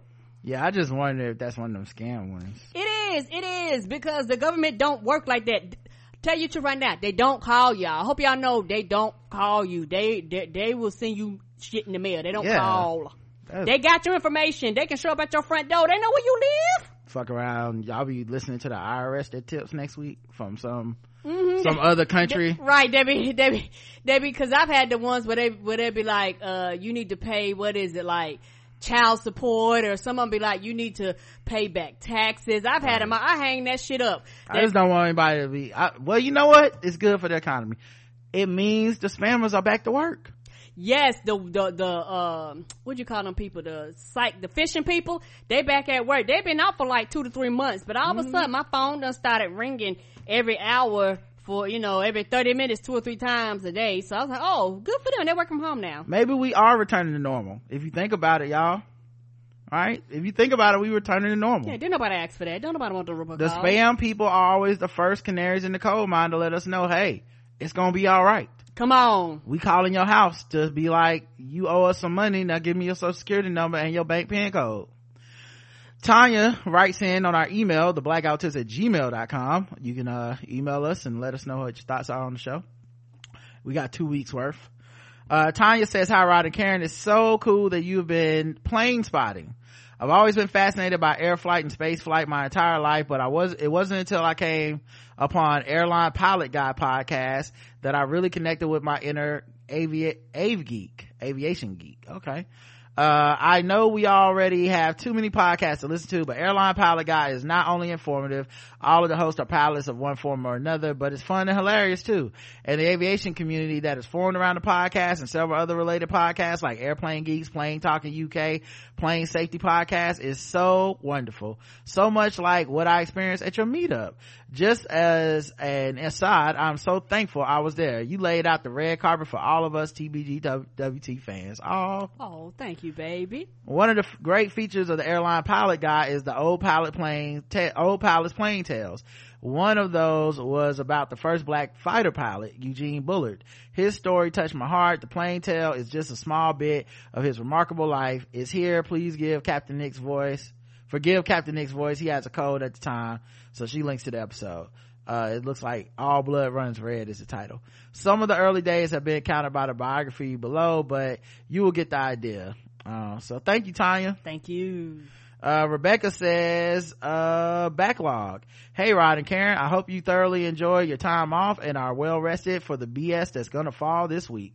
I know, I don't know what it will entail, but it will be hot and stinky coming from this administration. What I'm really writing to you about is your releasing all the backlogs of TBGWT episodes. I'm one of the listeners you acquired from the Vox special, so I didn't get to hear all those years of Dim Thrones. Boy, was I missing out. The jokes are endless and I am in stitches. Yeah, there's a lot of like Walking Dead recaps, um, Game of Thrones recaps on there, True Blood. Oh yeah, yeah. All of it's out there. So yeah, like uh, on the premium feed, we have it all edited out and cut it out. But for uh, those that aren't premium, it's a great way to get to hear all those episodes. Uh, boys are missing out. The jokes are endless and I'm in stitches. I fell out with the definition of educated as the difference between knight and nigget.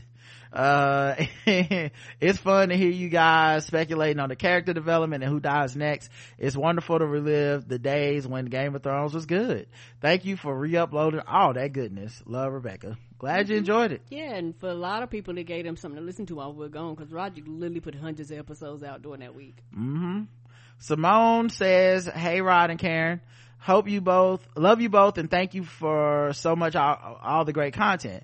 Uh, when listeners write in and say how long they've been checking out the show, I usually think that I haven't been around that long. And so I was excited about seeing some of the quote unquote old episodes in my feed. Turns out I've been listening to y'all a really long time because I remember episode 1000. Uh, how was that five years ago? My auntie status now includes robes and repeating time is flying by all the time. Come on, in your slippers. Anyway, I know Kelly and Karen probably didn't watch Man Seeking Woman, but I wanted I to, did. she did. She watched it with me. Oh, that was a fun series. Yeah, but I wanted to I wanted to thank Rod for referencing the show a few times. I watched it all on Hulu and I really enjoyed it. I am so glad. Mm-hmm. I'm telling you, I love that show. It's one of those shows that if you watch it, you really understand me. And that's why I think I want so many people to watch it. It is such a hilarious show, and I'm like you. They'll probably never do it, but I would love for them to pick up and do with their kids and all type. Like Mm-hmm. it's so much they could do with that show. Yeah, they could do another season that's just them married, having children, and going through those things that you go through as married. It's so good because every episode is an allegory. So they don't, it's like every episode is something that we all deal with in relationships and in seeking and dating in real life. But then they take it and they put it through something else. So it's like this episode is gonna be, uh, like they have an episode where, um, he is uh they're doing like tr- the the coal mine uh cave in um is like the allegory and i forget the exact like what it was to like I think it was like when someone isn't answering the phone or something like that. I can't remember the exact one, but it's like they do them both at the same time. Your ex-boyfriend and also hentai. Like they, like they made an episode of like your, the being jealous of your girl's ex-boyfriend and him kind of casually flaunting all this sexual shit in your face and she can't see it but when you look at him you see like a hentai monster that's just made of dicks right it's like stuff like that where and, and you know and it, and it gets into the insecurities of men Right. like it's not something it's not one of those shows it's like men are always right women ain't shit No. you know bros over they go, they go through women too because they cover his sister. yeah they have yeah and they have episodes with his sister that is like a woman seeking man yes. where they flip it sometimes Hmm. um they just have so many great episodes they have a christmas special where Santa The Claus Claus. starts cheating on Mrs. Claus and shit. Like, I might watch it again. It's that fucking good, y'all. I love this show. Yes, it's on Hulu. Man Seeking Woman. I cannot recommend it highly enough. Um, oh, we're about to get cut off. Uh, all right. So we're back. But yeah, I can't recommend that show enough. I, I fucking love that show. That show is so much fun to watch. It's hilarious. Thank y'all. Oh, Eric Andre's on there. It's just, thank y'all for helping me get through the dumpster fire that's 2020. Simone, Simone, uh, Sim Simma. Thank you. hmm Uh, let's see. Uh, oh, this is a work email. I don't know how this got in this uh, folder. Uh, Preston writes in episode 1106, a look back. I love listening to older episodes, which were just uploaded. It's amazing the things we were talking about five years ago. The more things change, the more they stay the same. I do miss hating ass Terrell Jones though. Thanks, Rod. Thanks, Karen and Rod. Preston. Thanks, Preston Thank you.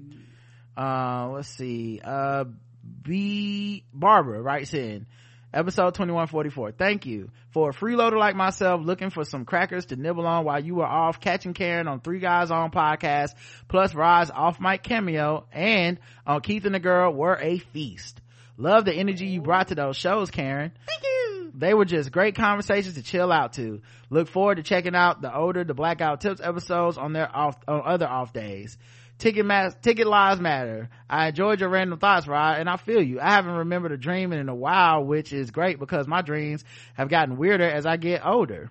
Or if it helps, according to some West African Creole superstition, dreaming of dying means something good's about to happen. Dreaming of your teeth falling out could mean death. But don't put that in my head. Uh, anyway, anyway, on that cheery note, lol, glad to have you back. Well, I'm just glad them dreams ended. It was like three nights in a row of, of, uh, Lena Waithe dreams, and I'm like, I'm good. Mm-mm. We don't. Okay. mm-mm. No, we we good. Uh, thanks as always for a great show as for drawing us, and for drawing us in with such vibrant and fun community, into, into such a vibrant and fun community. Barbara. Thanks, Barbara. Thank you. uh and uh, i'm trying to think oh and a footnote uh oh whatever you do just don't have any demon sex in the dreams. I'll try not to okay? We all know demon semen is a gateway drug to coronavirus. It's it's science. Oh no. uh donald rice said dj yo greetings first of all to the podcast goats rider karen. Just a quick thought about when y'all were talking about the megan and the kanye situation. I don't know if you remember that south park episode with britney spears but basically that's how we do celebrities. We rag on them like they're not human.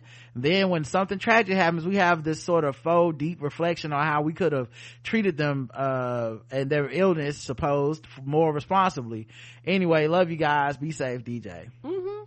yeah, and you know what's weird to me? Is like, at the same time, we do this thing where we're like, we should be more kind, we should be more empathetic, we should do this. And then when someone does something where they make even a slight mistake, we are in their shit. Right? And then we do this thing. You don't have to disclose. It's your truth. No, it's nobody's business but your own, your mental health, your sexual orientation.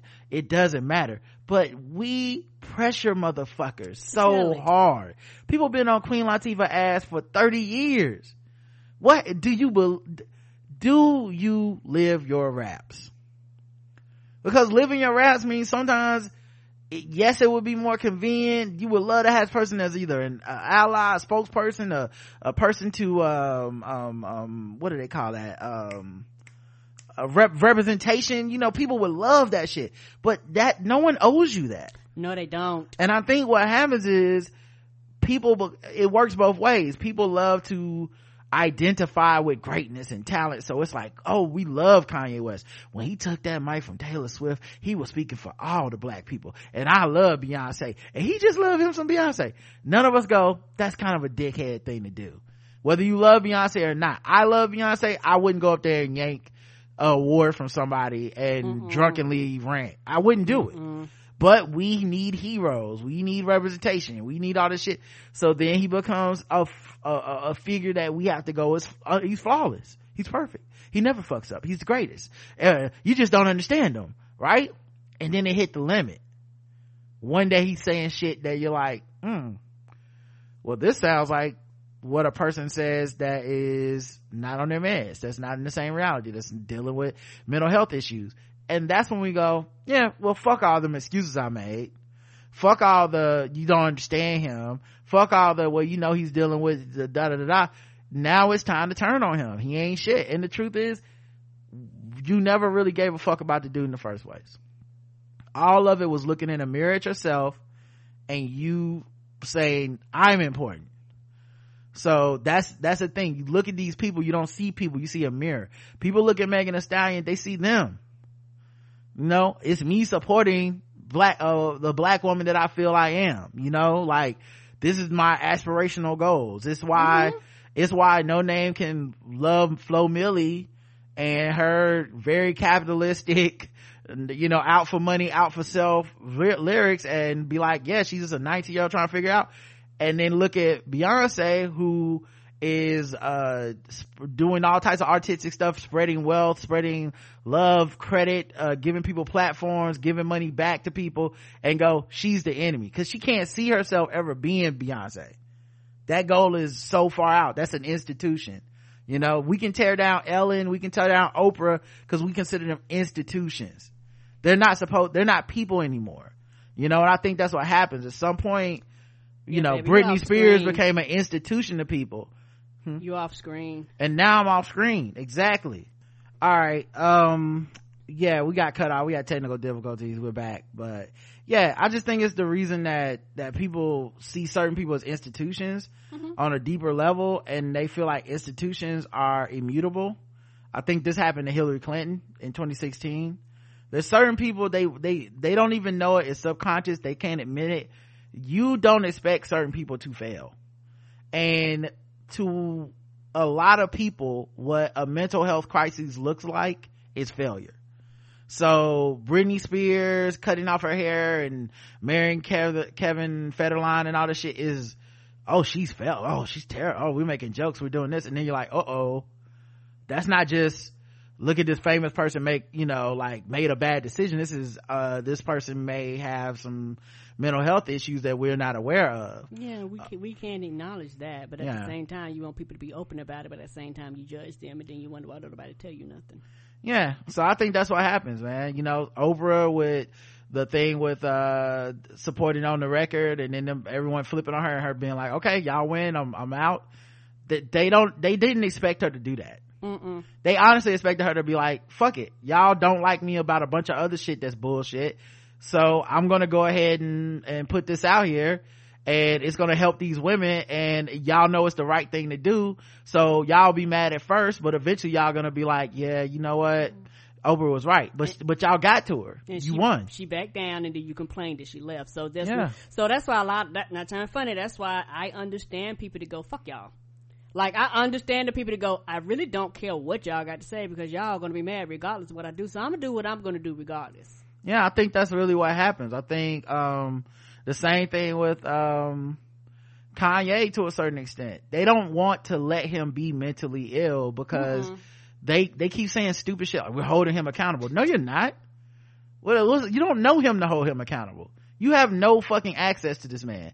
You are not holding him accountable. You're making yourself feel morally superior every day by saying look at the rantings of a mentally ill person and how i'm much better than that Right. Even people who have deal with mental health issues themselves are still getting off on mm-hmm. like dunking on the guy. Mm-hmm. Like look at how many tweets he puts out that people just spend all day quote tweeting and trying to dunk on the dude.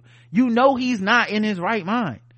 Why? What? Who do you? Who are you proving anything to? This is something to talk about. It's honestly worse than than trying to dunk on like a Candace Owens. It's honestly worse because like you know Candace Owens is just grifting. You know what I mean? Like you know that she doesn't believe these alt-right conspiracy theories she promotes. Kanye does, cause something is off right now. You know, or at least he seems to, be, I don't know him either. So it just seemed like he do. You know? So I really think that's a big problem for people and they can't help themselves and yeah, that's what, that's where we're at. It's the Britney Spears episode. And then the thing that bothers me is the fake performative, oh my God, you know, we don't ever care about the mental health of black men after Kanye kills himself. That's when we're gonna have that. Nah, fuck you. You exacerbated that when he was alive. You know what I'm saying? Like you, you're part of the problem and you want to pretend to be part of the solution. You're not. you know you're you're the person sticking the the the, the, the sword in the side of the spear in the side of jesus on the cross and then being like who did that why after he dies you're like oh man we really should have treated him nicer when he was here like what what do you mean? You had a chance to be that person. You didn't want to be. You know the truth of the matter is most of us don't really want to be that person. The person we claim to be when things go wrong. That oh if people would have check on your strong friends and shit. You mean your, your check check on your friends that have mental health crisis. The ones that you just that just watched you pick on this man that's clearly jokes. yeah like that they watch you joke a man that clearly is out of his fucking mind right now that person that's who you that's who you want to check on? You know when you're telling people to kill themselves and shit because you don't agree with something they said and then you got people that are suicidal that fucking see what you talk about? Like it's just i don't know. It's just not right in my opinion. Uh all right so let's write in hi rod and karen. This won't be too long. I'm glad you took some time off. It's been something i've struggled with while mostly working at home that i need to take a day. Yes yep then you gotta take that day man. Uh i love your walking dead recast and one thing you have both said is how it is so realistic about how people really act in extreme crisis. This pandemic has been a real world reenact enactment yes. Hard to stay on the same page. People's emotions not rational. Mind pushing them to make bad decisions. No accountability. Perfect being the enemy of good. Selfish selflessness uh, fe- uh selfishness sorry uh fear long-term ptsd affecting what people can do on and on ain't it i'm telling you man retroactively people owe the walking dead a fucking apology Yeah, Anyone- Mm-hmm. complained about how stupid, how the silly that decisions was. People are dumb. As much as people try to act like we're smart, people are dumb. America's a prime example of people being dumb. yeah i'm just saying like when you're talking about this is a stupid decision. People make those stupid decisions. This is a very this is the realest show we have ever seen on tv it's the realest show. Motherfuckers walking around without a mask ready to fight people for it killing people over it. This is the realest show that has ever lived. Because all them motherfuckers if they got bit would come back to camp like nothing was wrong fall asleep in their bed and wake up eating your neck. Right. it's this is insane. Um it's like 45 is a supreme walker. You know what he's going to do. It is what it is and you have to make your plans as a group to deal with him. Sometimes he's a slow zombie sometimes a little faster maybe a whisperer who leads some hordes as weapons to other groups of survivors. We are all these little groups of survivors in our cities and states led by everyone from gregory florida georgia texas to kingdom uh, who i don't know who that is. I worried watching president obama speak yesterday and how bittersweet um, and disheartening. It was to see all the predictable criticisms from black and white liberal and progressives. Man listen i don't know what i did right but i ain't seen none of it. Mm-mm. not one. Neither and i knew they did it. You know what i'm saying? So don't get me wrong. They cause they, they only know one song and they play it every time the nigga speaks. But man i did not at least maybe it's you know what it is? It's probably my my filters. Uh, right. Yeah. probably you- my yeah, filters on because i tweeted out a couple Yeah, you things filter all that stuff. and i just didn't see the responses to it so maybe they was in there deep you but didn't see the responses. i'm gonna tell you right now dog didn't miss it. Not one Mm-mm, didn't miss it. Don't talk to me baby. Go do what you continue to plan on not doing. Go sit somewhere and not vote and be mad. I'm fine. That man gave a beautiful eulogy to to uh to a legend. Everyone seemed to like it. I didn't watch the whole thing. I don't really do funerals as entertainment. But he seemed to give a beautiful speech. People loved it. People like he finally baring his teeth. Uh uh i saw a lot of people giving him props that normally don't. You know and i checked on a couple people because i because they always be on his ass. And they finally was like okay yes this, this is what i want to hear and i said okay cool. I'm out. That's it. That's good enough for me. I'm not testing the limits. I don't expect uniformity on these topics. So um yeah at this point at this point history's just gonna look back on them like the assholes. And it just is what it is man. Like if you're in if in the face of trump all you got is smoke for obama suck my balls Because it doesn't make sense. okay? If that's all you got actually don't suck my balls okay? That is for that is a treat for people that you know i respect and love okay? So no. Go wash my car okay? Wash Do some my work. car okay? If you really are that fucking obtuse right now. And then the thing that they can't like how can you be upset at obama for promoting voting at john lewis's funeral. If there's ever a fucking time if there's ever a person you know is looking down from heaven like double thumbs up get these niggas to the polls you know who it is. It's john lewis. Get the fuck. What is wrong with people? Ah it's like i tell you they know one song. They know one song it's like let me get my banjo out. Like they cannot help themselves. But yeah i refuse to engage them people. All of them are terrible people and either they're misguided or they're stupid but, but those are two groups of people i have stopped fucking with. Too old to be wasting time talking to stupid or misguided people. That's Too old. Mm-mm. talking to me is a privilege we had a rick and crew and most didn't appreciate it. It feels like all the other groups of survivors took took down and continued to attack because uh talking on the supreme taking on the supreme walk is dangerous and hard. Yeah. It's easy to talk shit about um obama than trump. Anyway love to hear both your comments. Take care and be safe celeste. Thank you. karen what about your comments? That was just my comments. Oh, I agree. Yeah, yeah, because it's you know, I've I've said this, I will continue to say this. A lot of Negroes have made a career, a whole ass career off of shitting on Obama, and they not gonna let it go. Like they shitted on him while he was in office. They shitted on him after he initially left office, and everything he do, they gonna come out the woodworks. Because truthfully, they are tired. Because guess what? While he was in office, you shitting on him, made you a brand, made you a name. The white folks paid you. Y'all were mm-hmm. fucking everywhere. And the second he got out of office, guess what? They didn't need y'all no more. They started cutting black journalists and talking heads and shit like that. So now all of a sudden, nobody wants to hear what you got to say, and you're mad. you know the new thing uh they have on twitter is you can turn off retweets. So because that's how a lot of the stupid shit would get on my timeline. Some somebody would retweet it whether they agree with it or disagree with it. Right. they retweeted onto my timeline like look at this. They hate obama. And i'm like why should i allow you to spread that type of bullshit into my life?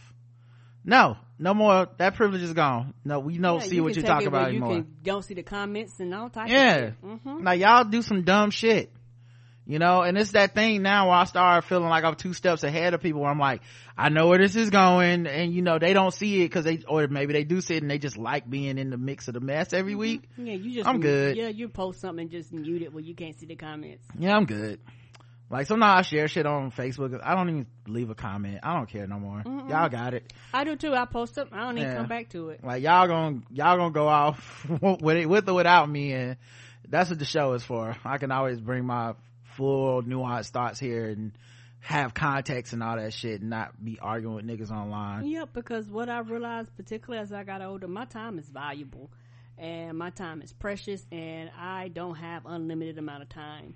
And once you realize that, you will start using your time wisely. And fussing and arguing and debating with people is a whole ass waste of my time. If I do that with you, it's because I actually care and I respect your opinion about yeah it's not to pass the time. Right. monique writes in our girl kim doc hey karen my love hey rod lol Hey, baby. wow the shade you know what uh her email got lost that was Duh, no, it didn't. did- it didn't Don't work. do this. It- I like the love. for some reason the rest of this email just i can't don't, see it Don't be lying over there. Don't be lying. You, you, you, hmm just like a black man. hmm Uh, there is no greater feeling than when Karen hits you with a "Hey, baby" and smiles. I could do that. Is that what the problem is? Is that why I don't get all this love? Hold on, let me start over. what a damn week. What the fuck? This is from our girl Monique, aka Kim Doc. Oh, hey, baby. It ain't the same. It is the same. It's better. No, it ain't. Hey, baby. That sounds like some jealousy over there. You okay, sir? I'm just tired of being disrespected on my own show. this is like when they said you had the best hugs and all this shit, and I'm like, my hugs is, is stupendous. Okay, you can ask Mariano. He know. There's no greater feeling than when Karen hits you with a hey baby and smiles. We appreciate you, Karen. Rod, you're dope as well. LOL. These LOLs not sitting right with me. Feel like shade. Mm-mm-mm. After I defended your Nick fandom from Justin, this is what I get. I hope y'all had a great week thus far, truly. What the hell do you have to lose? Well, only your life if you're Herman Cain. Come on. This nigga died. life. He died dancing for him, man. I can't. The delusion. The delusion, man. Like, I'm, I, it's, it, like, it's obviously funny. I'm, you know, we laugh about all kinds of death and shit on the show, so it's obviously funny, right? I get that. And I, and that part of my brain never stops working. That it's, uh, you know, I get the humor in it. But it's also so fucking sad. Ain't it though? Like, I do see, I see the sadness in it. your belief in white supremacy to the death. Like I, I, I keep thinking that picture of him with, with no mask on with all them other black people that love Trump in Tulsa and I'm just like, Mm-hmm. just all of y'all risked your lives for uh for white supremacy. Correct. Like and white like I just I don't get it, man. What the fuck is wrong with y'all? I it's I don't I don't even it's like looking at a fucking lamb that's running around with some wolves or some shit. You like what they wolves. They gon' they gonna eat you one day. Hope you they might not eat you today or tomorrow, but one day you gonna be the meal. You are on the menu. I don't even know if Trump said anything about this nigga dying. Mm-mm. Mm-mm. I don't even think he tweeted nothing about him dying. Mm-mm. Mm-mm. Mm-mm. That man gonna have funeral and everything. He ain't gonna speak at it. He died for nothing. Like, and I guess maybe because in my heart of heart, I always hope that, cause there's two alternatives. Either you're a true believer in this shit, right? These white, these black Republicans. You're a true believer. And I know a lot of people prefer that because then it's easy to hate them and be like, these stupid motherfuckers. But then, uh, in a weird way, I kind of always hope they're just grifting. Now I know that's probably even worse, and it does technically make you a worse person. But I can understand the grift. You see what I'm saying? Yes, I can. It's like I can understand why an atheist would become a mega church pastor. It's so easy. How could you not do it? I I struggle with it every day, and it, and and it's so easy to do because you don't need no proof or work beforehand. You just need to say you changed your mind, and they accept it. And then from that point on, you could be doing all the sins in the Bible. They don't care. I hope not. Eddie Long was fucking boys, underage boys. They didn't give a fuck. People was mad that anyone got upset about it. The Catholic Church just got some of that money from the fucking government for small businesses. Just took some. And also just had another sex uh, scandal come out. They gonna use that money to pay off the people that they was raping. Yes, sir. You know what I'm saying? Joel Osteen wouldn't open up his church during the flood. Mm-mm. talking about you niggas ain't gonna track mud on my carpet. Okay. This is so tempting. Every day, every morning I wake up and be like, is this the day? Let me check my bank balance. Not yet. Not gonna cash in the atheist chip yet. But it's so tempting. And so I kind of see re- black Republicans like that. Like Jason Whitlock is probably just grifting. How the fuck you had opposite opinions 20 years ago and now you the complete opposite? You, at some point, they paying. They It- paying. You made a decision. You know, Marcellus Wiley used to seem like a pretty cool dude on ESPN for the most part. Now he's coon number one or whatever people call him. to take Jason Whitlock's spot. Yeah, like, like, I kinda understand. I don't agree with it. I get it. You know what I'm saying? So, I, I feel like that's what's happening with, uh, that's what I hope was happening with Herman Cain. I hoped he was in on the griff. Turns out, this poor, adorable, ridiculous fool fucking believed that shit. Yep, and died for the cause. Died for the cause. And they're not gonna care. They're not gonna come to your funeral. Nobody gonna speak about you. Oh my god. I bet, I bet, I bet Donald Trump didn't even call Herman Cain's wife. If he did, probably called her the wrong name. He probably didn't even, he not even gonna zoom into the funeral. He don't care. You know he not. Nigga, you stupid. You, like you just i know he in hell like ain't this a bitch you know what i mean this nigga oh my god he ain't even gonna tweet about me Mm-mm. oh my anyway waste of life i can't believe he he threw his life away for this shit like the rona gonna have to come get me you know what i'm saying this uh, he an old black man you in the demo bro When, and I, won't when I mean come get me, I'm talking about that nigga got to knock my door down. He he got to break in. oh my god not black walnut you know i thought he's Mm-hmm, cause, and the thing is, he accomplished some shit. And, but you know, he in the history books.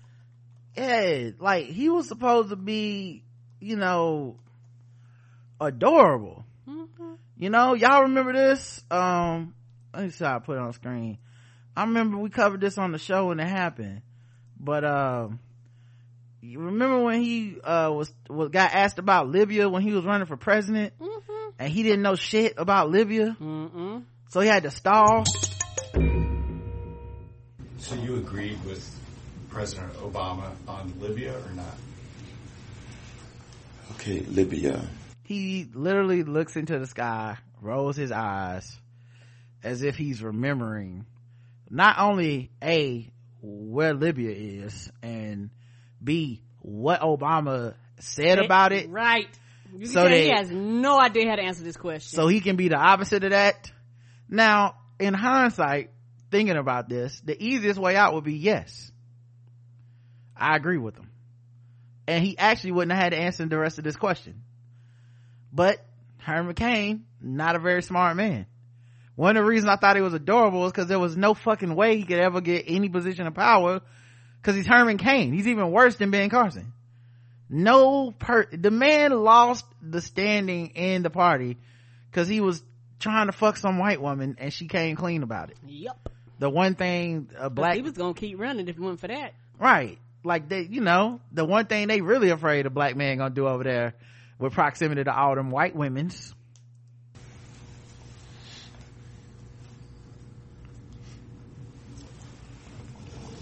He touched that. Okay. So i hit play.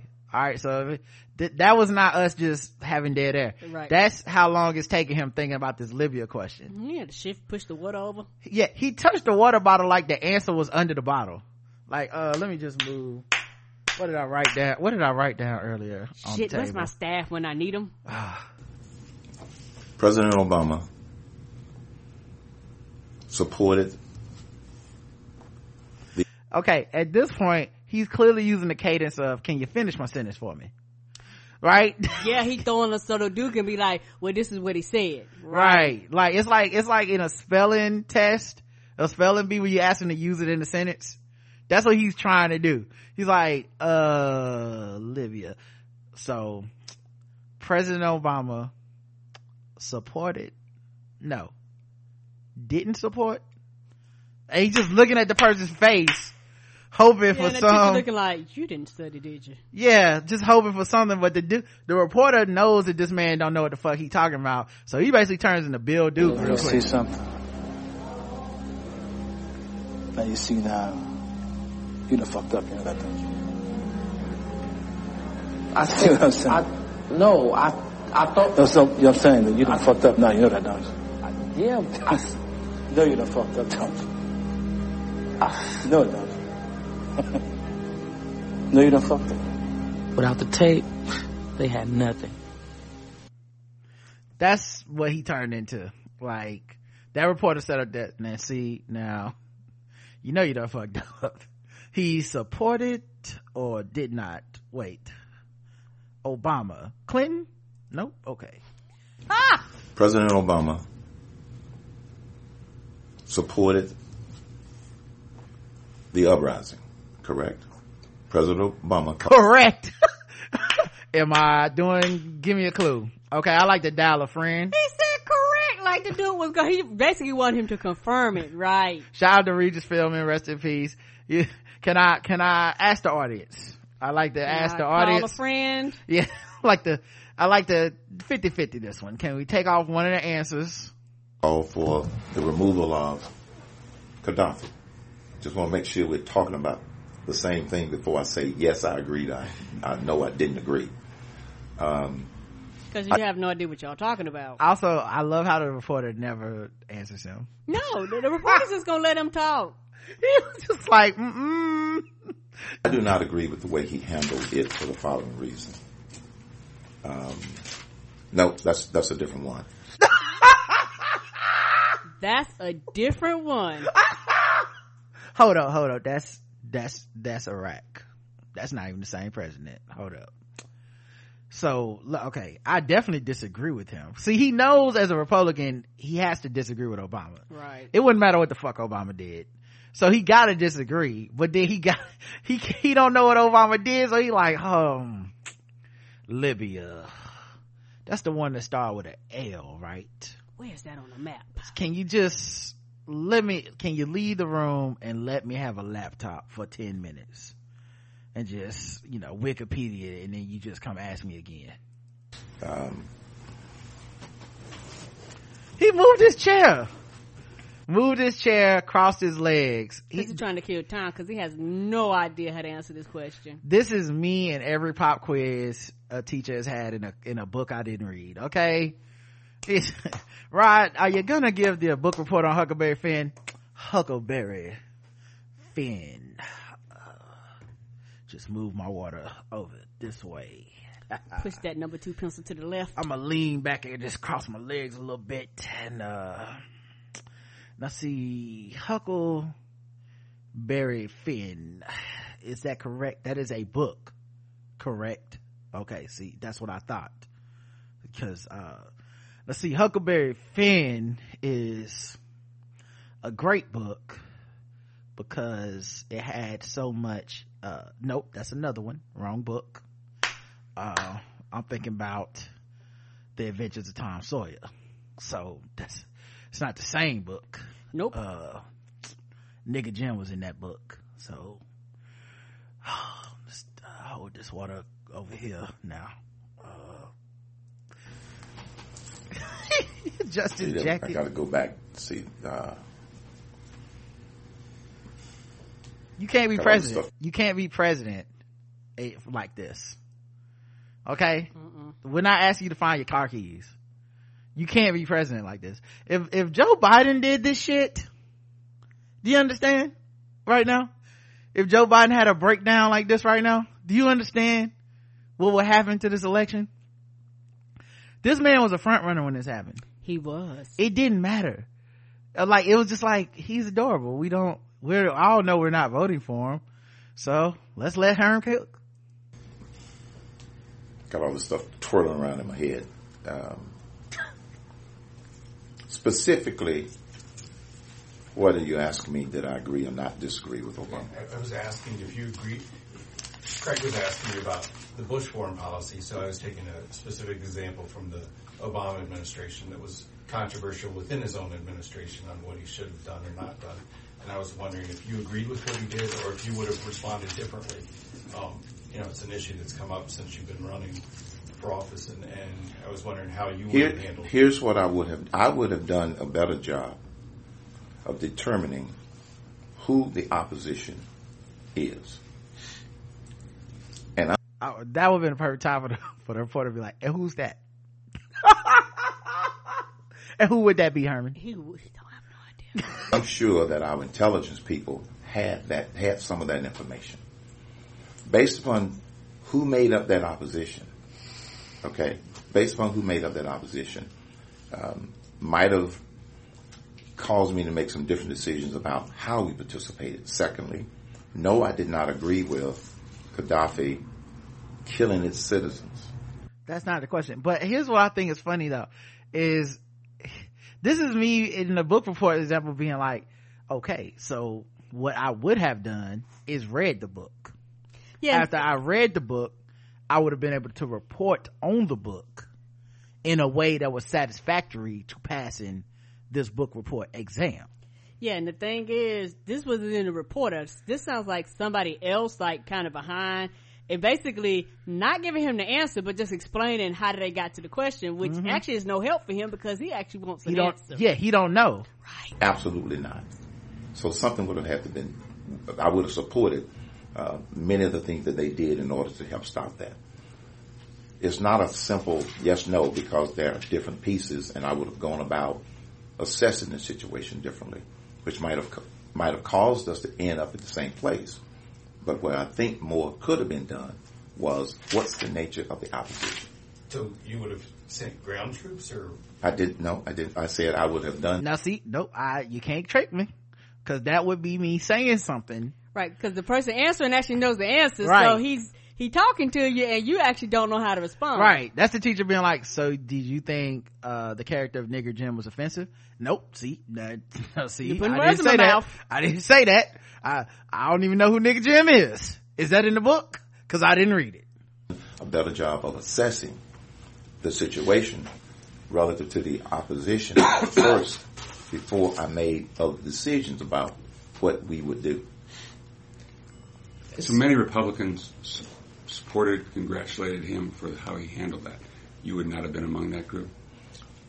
I'm not criticizing him. I'm just saying I just don't think enough was done relative to assessing the opposition Literally, you are criticizing him to say that, but then, okay. before everything, you know, exploded. That's what I'm saying. I'm a much more deliberate problem, a decision maker. It's a point that I'm, that, that, that I keep coming back to. Some people want to say, well, as president, you're supposed to know everything. No, you don't. I believe in having all of the information, as much of it as I possibly can, rather than making a decision or making a statement about whether I totally agreed and didn't agree when I wasn't privy to the entire situation. Considering how he died, wow. Wow. Mm. Cause what you did see Barack Obama having at John Lewis's funeral was a mask. Because he was privy to as much information. And he's a deliberate decision maker and problem solver. So he wasn't out there dying dancing for him. You know what I mean? To think this man is in this moment is saying how he would be a better president Obama than Obama and how he would make better decisions. And he died in the goofiest fucking way possible. Throwing your life away as a shield for white supremacy. Just to be there and go, look at me, I'm a black. And I'm also here with these white people. And guess what, America? I ain't got no mask. Ooh. That's how you died, bro.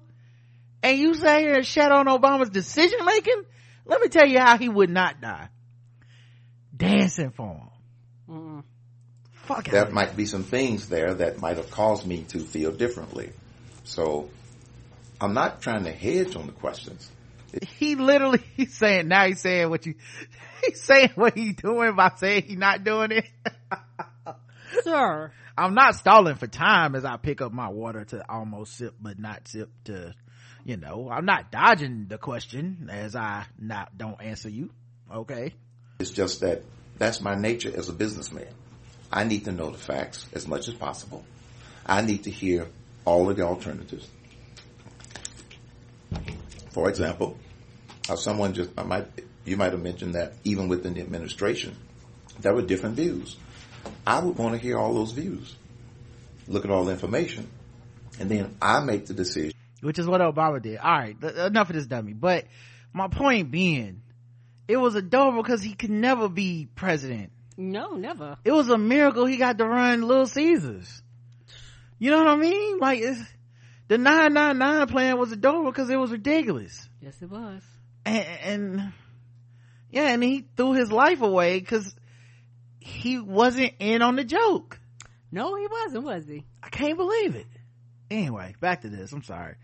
Um, I'm still in disbelief on how infected the minds of the people are. Truly a sad state to be living through. And while we pity the self-imposed decision made that causes death, it's still truly a shame. We talk and joke, and joke about Coonan, but they usually live to see the reckoning, a rare case of redemption. His poor family can't even sue if they wanted to because that was the point of that waiver. Disgusting. Of course. It was Godfather's baby. I forgot. You said, Godfather's yeah, my bad. I said Little Caesar, Mhm. didn't I? My bad, y'all. I would never try to disgrace Little Caesar. Wait, hold on. So y'all saying he worked for Godfathers.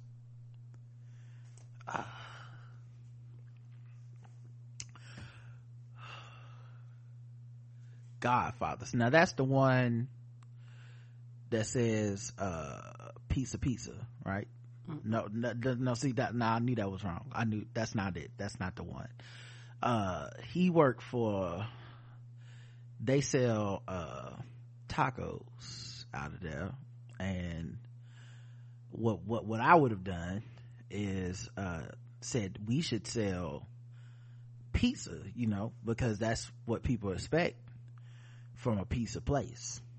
So that, that's where he fucked up right away which I would not have. I would have actually I would have had everyone bring all the food to me and made a decision based on the types of food on the menu on what we would sell to customers who would come in and then eat said food you know because i'm more of a deliberate decision maker than uh than uh uh herman herman cain so I believe you said you said something about Godfathers, right? Mm-hmm. Because those are some good movies. Okay, there was uh three of those, and two of them are great, and one of them is the result of nepotism because that that was his daughter that directed that one, and uh, it was terrible. But um, eh, so yeah, Pizza Hut is uh definitely on the menu tonight. Um, uh, yeah, have, I haven't ever seen the administration or the Republicans of, of note release a statement. yeah, none of them. Cause they don't care. They can't even pretend to care. No. If you black it's, and you still, Pokemon. are the black coons even doing, like did, like is Candace Owens releasing a statement? Did, Mm-mm. did Michael Steele say anything? I know he's not cooning as much anymore. Everybody on their own. They don't care. what kind of callousness and evil is that and all you got uh, tweets about pizza and distractions about delaying the election he had to have known first that Cain died and that their racist rally that day at the Juneteenth at their racist rally oh yeah and that the racist rally the day after Juneteenth how ironic I just can't was where he caught the virus that led directly to his death. Wicked is not the word. There must have been a more vile descriptor for this. Yeah, you know he would, uh, Trump is gonna say that's not where he got it. He's like, we don't know where he got the virus. He gonna do all that shit, you know. He could have got it anywhere, you know. He wasn't wearing a mask, and I, you know, I wear a mask. He's been wearing a mask for three minutes. So while this is the fate that I would label a coon, it brings me no pleasure. It brings me sadness because they've only radicalized deeper into this Trump worship, and he nor his crew give a fuck about any of y'all. All of the uh, as the wise Janisha F tweeted, "Yo, Herman Cain let these white people kill him for real. He could have just stayed home and been anti-black from his house, alive and COVID free." Come on. She is a prophet. Uh, yeah, it, it's it's it's it's honestly just it's funny because it's so ridiculous but then it's not funny because it's so ridiculous. Like I get, however you feel about this, I understand. Cause I'm of, definitely of two minds about it. And one of them can't stop thinking of jokes. You know what I mean? So, it's just, so it's like I can't stop thinking, thinking of jokes about this motherfucker. And then the other part is like, I can't believe you really died for them. You, you really died for them. Random question. Will President Obama speak at Mitch McConnell's funeral, Clarence Thomas? Well, first of off, we have to wonder if he'd be invited. The divide is only going to get deeper. I don't know. I think Obama is classy enough to do it. I don't know that he would want to or that they would ask him to. And more importantly, I don't know if Michelle would let him. So I think that's the real question, you know? Cause I, someone told me that he eulogized McCain but I I thought he just attended McCain's funeral but didn't speak. But I don't know. I guess McCain's like one of the he's like the last Republican you actually could speak at his funeral, I guess. Cause he had some good shit before he went totally evil at the end, but I don't know, man. It's all, it's all politics and shit. But uh yeah, I, I think Obama is a classy enough dude. He could speak at any of these motherfuckers' funerals if he wanted to. Yes, sir. Cause he's that good. But he, I mean, but why would you invite him? You know he about to get up there and stunt on your ass. Could you imagine him at Trump funeral stunting on these motherfuckers? They don't want that. have you seen this They, man they, talk they might not even invite him. they better not because he would 'Cause get they- up there right, 'cause if and they invite him, he gonna come. he would take the most Nah. classiest shit on this man Now Michelle wouldn't show up. That'd be a one man show. It'd be like Yeah. two, no one. Well, I don't think I don't think he'd go without Michelle. That's my guess. So if he got invited and she ain't want to come, I feel like he ain't coming. But uh, they ain't gonna invite him. Why? Um. Anyway, my aunt. And, oh wait, Trump hasn't been at any of these funerals except George Bush Senior. What kind of disgrace of a president do you have to be where people would ra- rather rot in hell than invite you to a funeral? Yeah, because McCain didn't invite him. people normally say the past will will the future will be a reckoning on the past on the present and shit. And i'm like no people don't fuck with this man now. Like this motherfucker is how we feel about bull connor but now. Because like bull connor was very popular to a segment of the con- to, of the population at the time. You had to respect him because he had an office but at the same fucking time like th- there was some, like there was a certain amount of support for the dude and that, that, that the Trump support is not like that. You either in that hive of Trump or not. It's not even Republican support. It's Mm-mm. just the Trump hive. Yes, the hive. Uh, anyway, Trump hasn't been, anyway, my aunt in Houston was released from the hospital on Thursday morning after a month long COVID battle. Well, congratulations. I'm glad she's out. Mm-hmm. Thank God. Uh, she will need a home care aide until she can regain her strength. Wow. As a scientist, should be fucking people up, man. hmm That's the thing. They just go, you didn't die. It's like, there's so many things that happen between living COVID free and death. Come on. Uh, as a scientist, I do wonder if her refusal to agree to any of the trials the hospital offered her, they even offered her $500 to try a non-FDA approved drug, could have helped her recover faster and not cause any undue damage to her organs. It's truly impossible to say. Yeah. It's a hell of a decision to make. And it's $500, but it's like $500 and then you give me the chloroquine or $500 and I'm getting that, uh, that one that starts with an R. I can't remember. Thankfully, she, her daughter, and her granddaughter, and infant great grandson all recovered from their bout with COVID. Be safe, everyone. Kim Doc. Glad they recovered. Mhm, Yeah, like you said, and also hits the whole house. Like a lot of times, it hits the entire house. Yeah, I'm glad. I'm glad everyone's doing okay. Glad your family's all right. All right, this is a long one, but we did have to do two weeks of feedback. So thank y'all for writing in. Everyone that left a review, all that stuff. The scammer that left us a, a, a phone voicemail that wants to get our social security numbers and pin passwords. Thank you. Uh, and you know, Kim Doc, even if you don't have love for me the way you have for Karen, it's uh, it's fine. I'm just the one that's here reading all your emails and hanging out with you during uh balls deep and pregame on time and stuff like that. That's just that's just me. You know? That's just that's just what I do. But I understand. All right, y'all. Uh, we'll talk to y'all later. Until then, I love you. I love you too. Mwah.